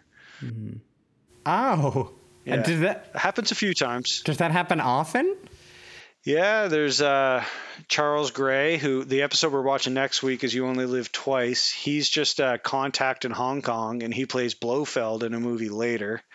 Uh, So he moved up in the world. who else? Oh, uh, Joe Don Jadon Baker, I think one of the villains in The Living Daylights, the weapons dealer. Adam, he plays. Oh, uh, yeah. He plays like Bond's Wade contact. Yeah, Yeah. Wade, exactly, in the Pierce Brosnan era. Yeah, they, they do that a few times. Plus, there's cameos that repeat constantly. And speaking of actors and stuff, is this the first one we've seen with uh, you playing M, Rob? Uh, did you look it up? Yeah, yeah. That's funny. Yeah, I don't know. I, I guess there. I don't need to be anonymous on this podcast.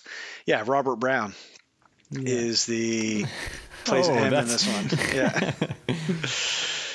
there are some. I used to be like really freakishly private. Like on, I had a fake name on Facebook and everything. But the amount of Rob or Robert Browns in the world, there's like hockey players, multiple actors. It, it's hilarious Yeah. how many Rob Browns are. It's like the most generic name, so I don't think I need to worry You're- about it you're John Doe. it- basically. Yeah. Uh, yeah, Robert Brown. He so he played um, Admiral. Mm, ah, shit, I'm not going to think of it right off. But he was in The Spy Who Loved Me, and he was in. He may have even been in Moonraker. Hmm. because M M died in the during production of the guy who played M in the first 12 movies or whatever Bernard Lee. He died in the production of For Your Eyes Only and that so they just didn't have an M in that one. And then in this one they hired this new guy. Yeah. so but in our chronology we're going to pretend that M is on vacation because the Bernard Lee one does come back a couple times more in our chronology yeah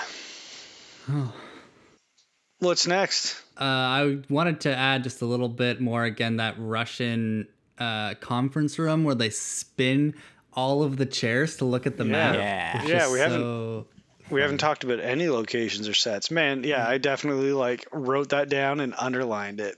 Yeah. That is one of the, like the best rooms we've seen yet. just such an unnecessary and it's so slow and like they're all they all instead of looking at the map at all or thinking about it they just all kind of wait for the turn to finish Yeah. even though they all could already see it like Also, what were they facing in the first place?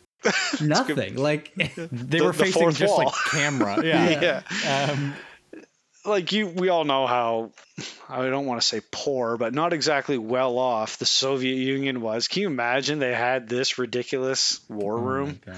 Like it's it's, it's and it's just so huge I love and it. just like and not Oh, it's practical cavernous. at all yeah But that's that's one of the brilliance of this series is their friggin' sets. Like outside of that, like don't comprehend it within the story.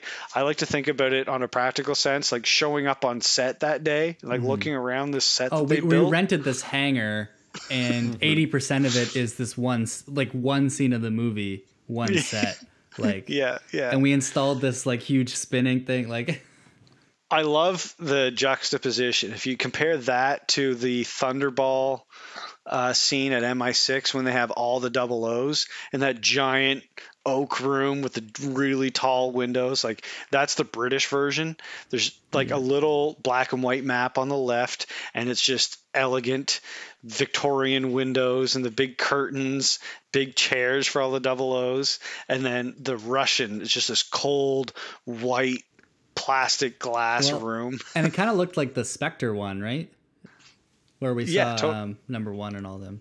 Yeah, it's definitely a nod to that. Yeah.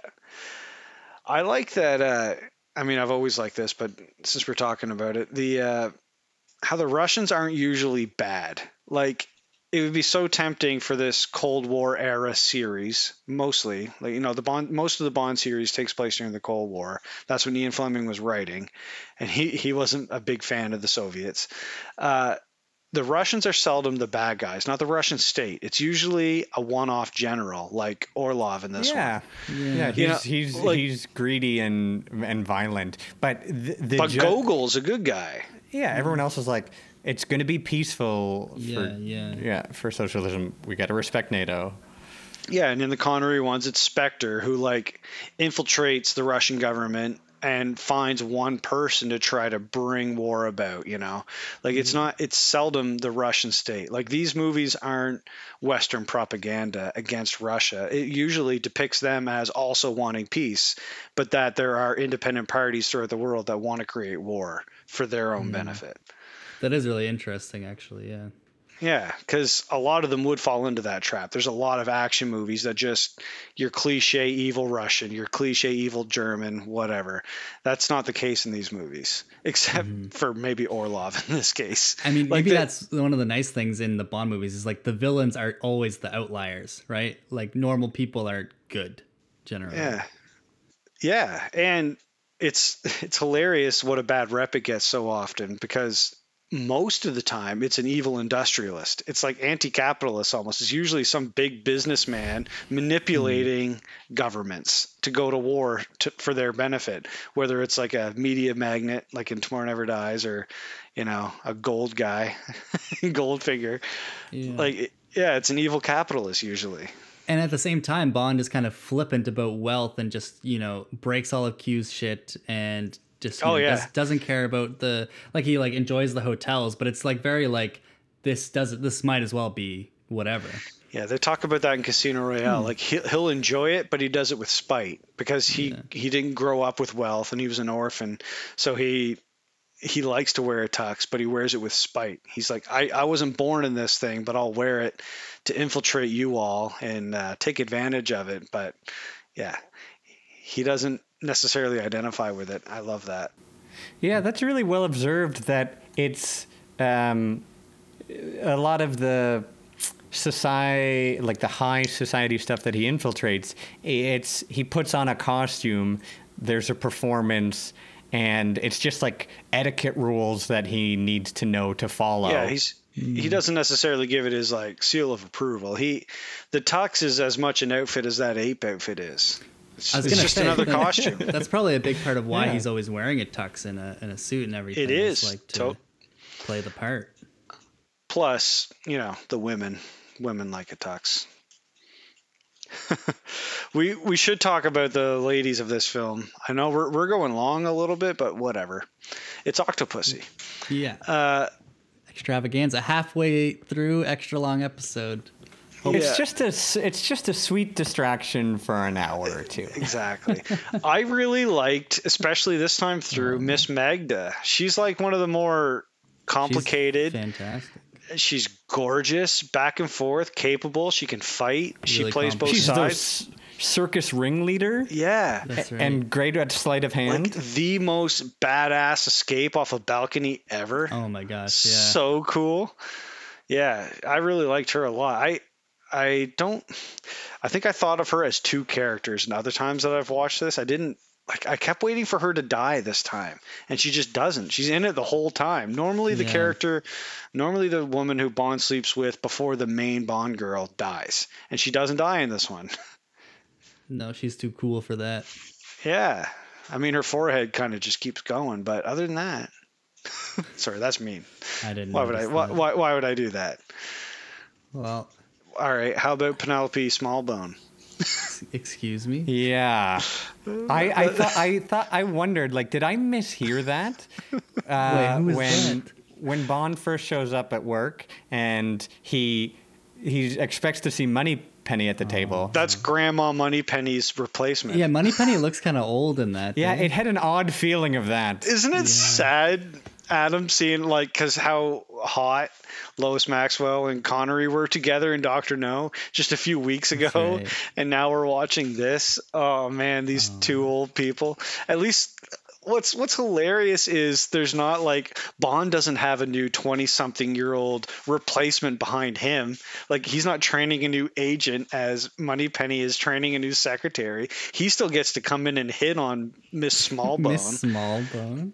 Poor money. Uh, Penelope Smallbone. Yeah. Oh my God. So also That's- Penny, Penny Smallbone. oh, there you go. I never connected that. Yeah, Moneypenny didn't get much in this one. No, I mean, I, I think I read something about like she was good. She's always good. Uh, I thought I, She's just I thought they had good chemistry, like her and Raji in this one. Finally, yeah. They yeah they had a few rough ones, but you're right. Their their chemistry isn't bad. It's just like gross. It's like the golden years of James Bond when they're he looks older. Next I could see her. like some you know epilogue esque Bond thing where it's Roger Moore and Moneypenny on a beach together. Yeah, and they finally actually get together. yeah, yeah. In retirement. Yeah. this is away from the girls, but and I know you already mentioned M because of Robert Brown, but he wasn't nearly as much of a dick to Bond as Bernard Lee usually is. It's like they were just letting him Which was- dip his toes in and see what he was doing with it. yeah, M really trusted him in this one. Well, and Bond was always like a step ahead too, to be like, oh yeah, no, I already, I already have a plane ticket, and Yeah. like, oh, I already, I already took the replica Yeah. egg, and and there was no reprimanding for that. It was like, yeah, okay, And good for you. And then so Q took on all the sassiness this time and was just like pissed at him from the instant. Yeah. Always. he had a very good uh, Q gadget room this time It around. was that like rope that went up and fell over. I guess that was foreshadowing the Tarzan thing a little. Maybe. Uh, I, all and the circuit, the, the they use a pole to get up at at the final chase. That's right. Yeah, Octopussy to get into. Can't believe I'm going to bring it up, Adam. This is your domain, but the insensitivities towards Indian culture during the the chase, all of the friggin' cliches. Oh my god! Like the the bed of nails and the sword down the Oh, that's right. And throat, the hot and all- and hot coals, like every one of them. Like it, they, it was India stereotype bingo, and they hit everyone. not not to mention like the main one of the main henchmen guys uh used like a scimitar uh for Yeah, yeah. everything. I mean, that's that's not as bad. That's they did use those, but no, I don't know. Did you notice the stunt when they flipped the guy on the bed of nails? How they all just bent over because it was styrofoam. I noticed. Yeah, I But was like, g- that's not. Oh my gosh. like, Yeah, he- he's not actually stabbed in the back a Right. whole bunch. which would work if it was the if like the guy who was originally laying on there was just scamming tourists, but then the guy who he flipped like the the foot soldier that he flipped onto it died. He Hmm. supposedly got or you know whatever got impaled. In, in that, So it's just a bad. in that shot, was there like that weird subtitle of like "That's my bed" like in the That's center of the bed. screen? Yeah. That was Yes. That was weird. It's a good time to mention. Actually, last I think starting last time, and I did it this time too.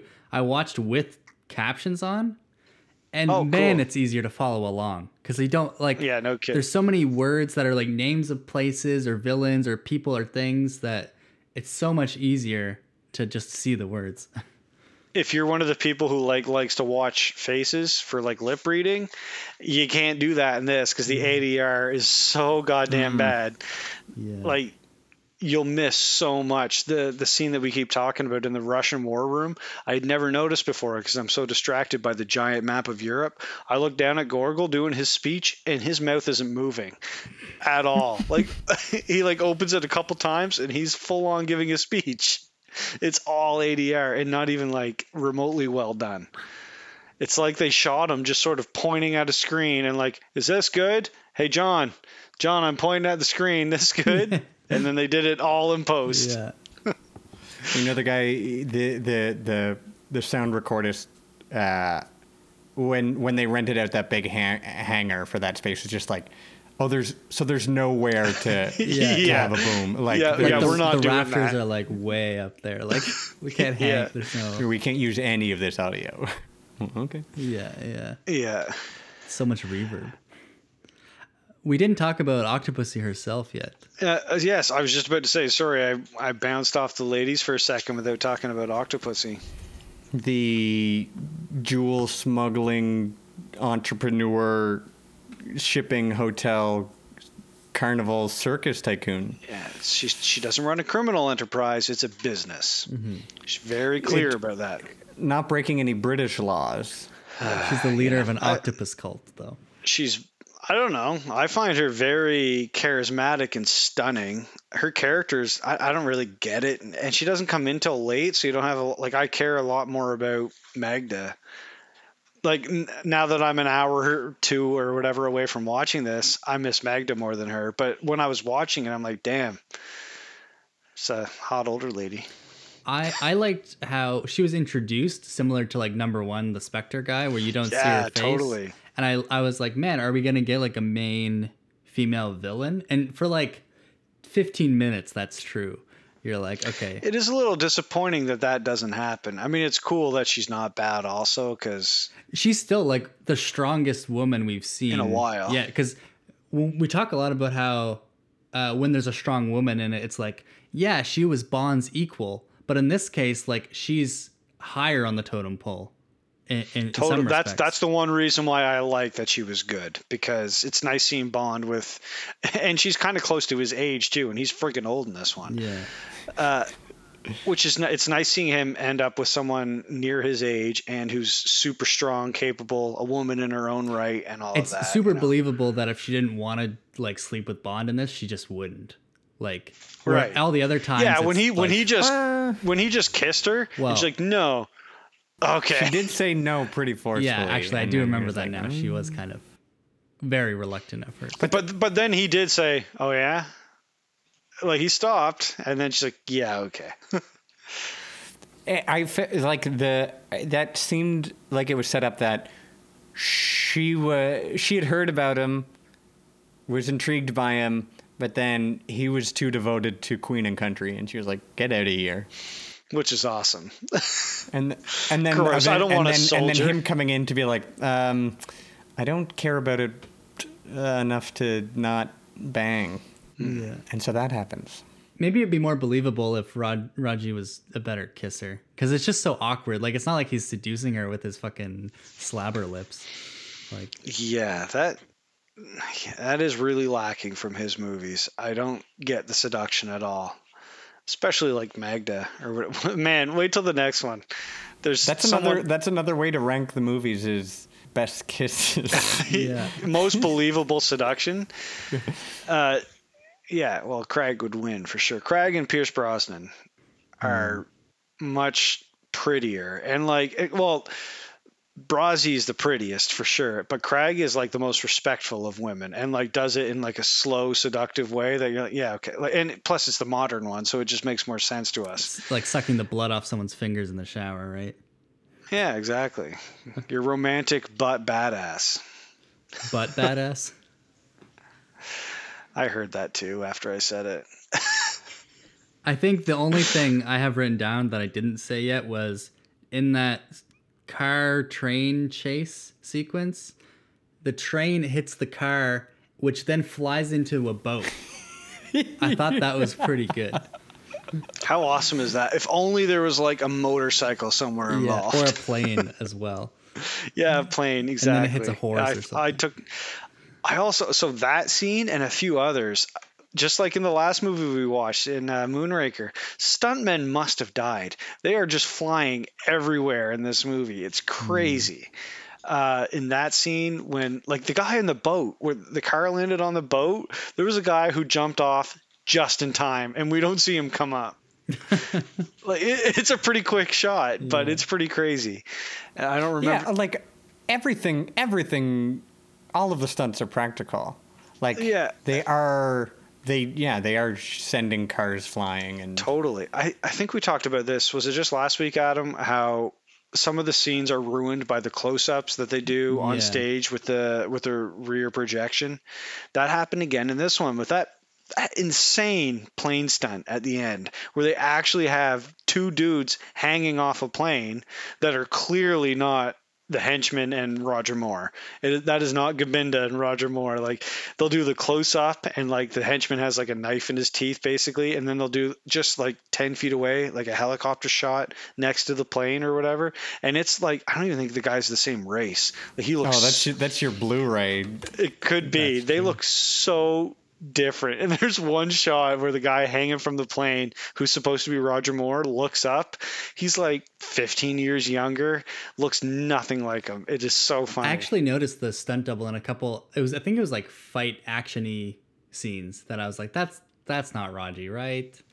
But Yeah. I, I'm not too sure. Yeah, I yeah, it's not often noticeable, except like we noticed it in Moonraker with the skydiving, mm-hmm. and I noticed it with them hanging from the plane. Like Tom Cruise still gets so much credit these like for doing it in 2018 or whatever when he hung from that plane taking off. This was Yeah. 83, and you know there's no strings there. I mean, I assume I don't know. I was trying to figure out how they did it. I haven't watched the making of this movie. He must have a chute on him or like it seems like it'd be too dangerous to tie him to the plane.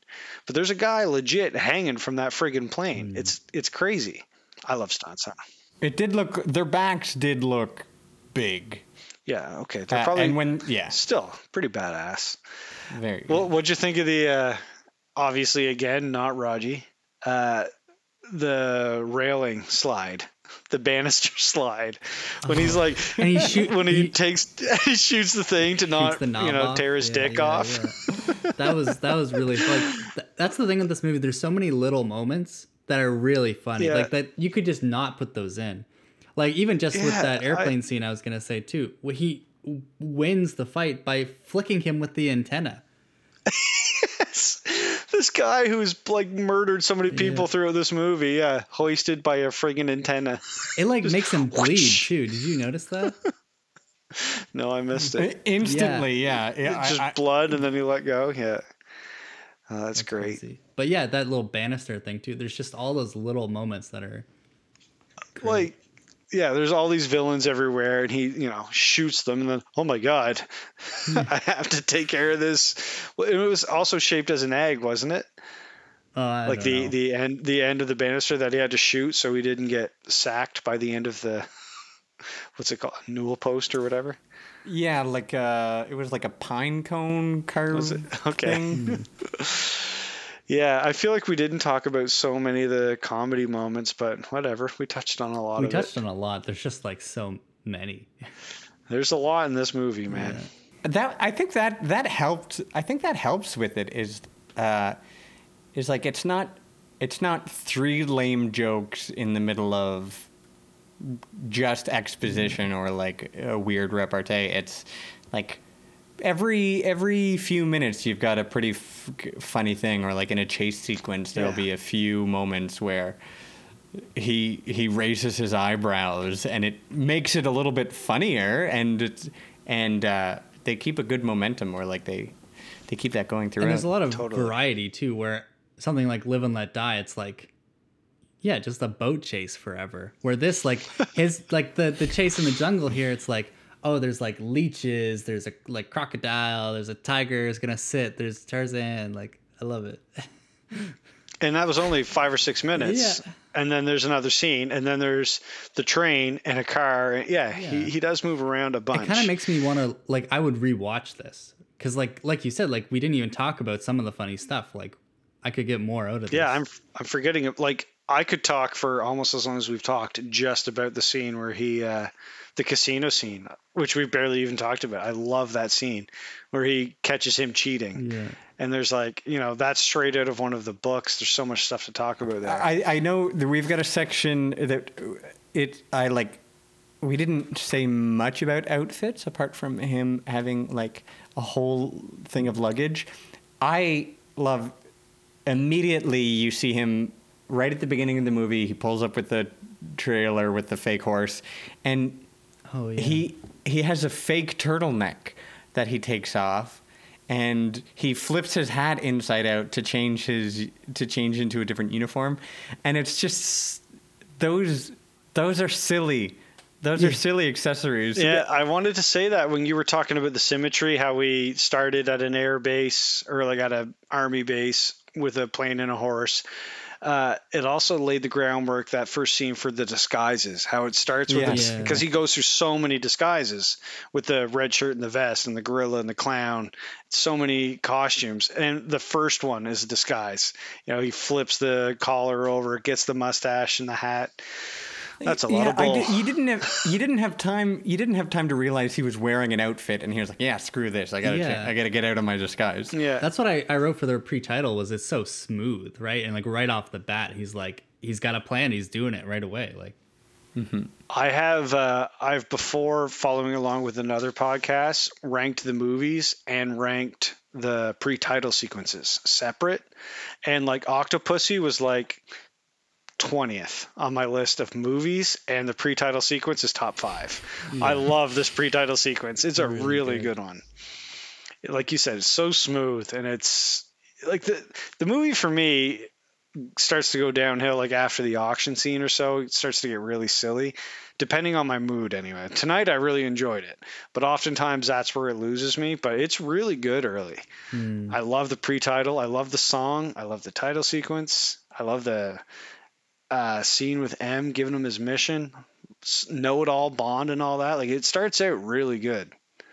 After after the backgammon game, when there's a chase and the tennis, um, the tennis Yeah. racket comes out, there are sound effects of like hitting a tennis ball when Vijay's hitting the people chasing them on the head, and a couple of shots where like everyone along the side of the road looks one way. Oh my gosh. And then you hear the hit sound, and then they look the other way as if they're watching a game of tennis, and and it doesn't ruin anything because they just keep going on. They just keep with the momentum. Yeah. That- yeah, it's that- it's it's it's uh, it's rough, and in another movie, if like that was the only gag they had. That would suck, but they just kept going with it. So even if it lags in a lot of things and you're like, I don't get this chase or who's doing what, it's so much fun. That precisely is what the Octopussy defenders say. They're like, it's okay that he told a tiger to sit because that's the movie the whole time through. Yeah. Like in the middle of a Craig movie that, although, again, like I said at the start, uh, I think that Spectre is that the whole time through, which I, we're several movies away from getting there, but people are far too critical of that one while defending this one. And to me, it's the same thing. It's a pretty consistently bonkers movie. But anyway, we're not talking about that one tonight. I like this bonkers heckin' movie a lot. I'm glad you did, buddy. I I really Bond, enjoyed it. Bond curse. Bond curse. Bondkers. Nice. I like what you did there. well, that's one of our longest ones. We're at two hours, guys. Yeah, it's it's a big one. Ugh. I mean, there's there's a lot to say about Octopussy. Yeah, there's like eight pussies worth. I only counted four that he actually, or uh, maybe not even four. So half what he actually betted. so that's a horrible like it- we're ranking this movie. And that Octopussy was not a wimp at all. There's only one octopus in it, right? Actual live octopus, and it was a pretty badass. oh yeah, He- it he- does. It does get a good. You do get an octopus stat. That's right. Yeah, right. he destroyed that hench person. I hope the octopus survived because like the whole cult was around this octopus, right? Hmm. And it gets just thrown away. I didn't tell you, although never mind. We haven't seen his first two movies. So the director of this one is John Glen. This is his second. He does five in a row. He does the last three Roger Moore and both Timothy Dalton's. He was the editor on The Spy Who Loved Me and You Only Live Twice, I believe. Maybe another one. So you haven't seen any of his stuff, really. I guess you saw The Living Living, Daylights. Daylights. Bodes well though. Yeah, yeah, he did five in a row. He might be the only one who's done five. It's it's a certain style with like like you were saying the the tennis match thing and a few other silly. Although like this compared to License to Kill, he does like the lightest one and the craziest one. I was gonna say compared to Living Daylights that I've seen, like there was I would not draw any parallels between those two, really. But they look similar. Like he he does have a style. You did say Living Daylights had a deleted scene of a magic carpet ride. Yep, it sure did. What? I mean, they were in Afghanistan. How could you help yourself? No, he uh, in the deleted scene was there was like a a power line that went between the buildings, and he grabbed a carpet and laid it on the power line, and presumably the electricity made it go stiff, and he hopped on it, and it went down. Happily, they deleted it. That would have fit in this movie. It would have made as much sense as the goddamn Tarzan swing. Yeah. yeah, but he'd have to be like, I'm shocked that worked. Shocking, positively shocking. yeah. Old, old Connery clip. yeah. Well, we should wrap it up there, probably. Yeah. Yeah, probably. You're not kidding. All right. Thanks so much for having me. This uh, was a lot of fun. Thanks for uh, joining us. Come back another time. Yeah, happy to have you. I'll I'll have to take you up on that. Right on. Well, uh, you know, as we said in the intro, join in on the conversation. 007 Bon Voyage at, on Twitter or Instagram, or email us at 007bonvoyage at gmail.com. Send us some comments, questions, correct us, comment, love us, you know, all of Hate those us. things. Hate us, Do whatever, whatever. you want. All right, guys, this was fun. Yeah. That was Octopussy. We're through it. Oh, and buddy, hey, Adam, we're halfway through. Halfway through. oh. That's number 12. Yeah. Halfway through the released Eon movies, not counting the in the can No Time to Die that's coming out this fall, and not counting Never Say Never Again, which came out the same time as Octopussy. Fuck, that was another thing I wanted to talk about tonight. We'll talk about that another time. All right. All right, guys. Bon voyage, everybody. Bon voyage.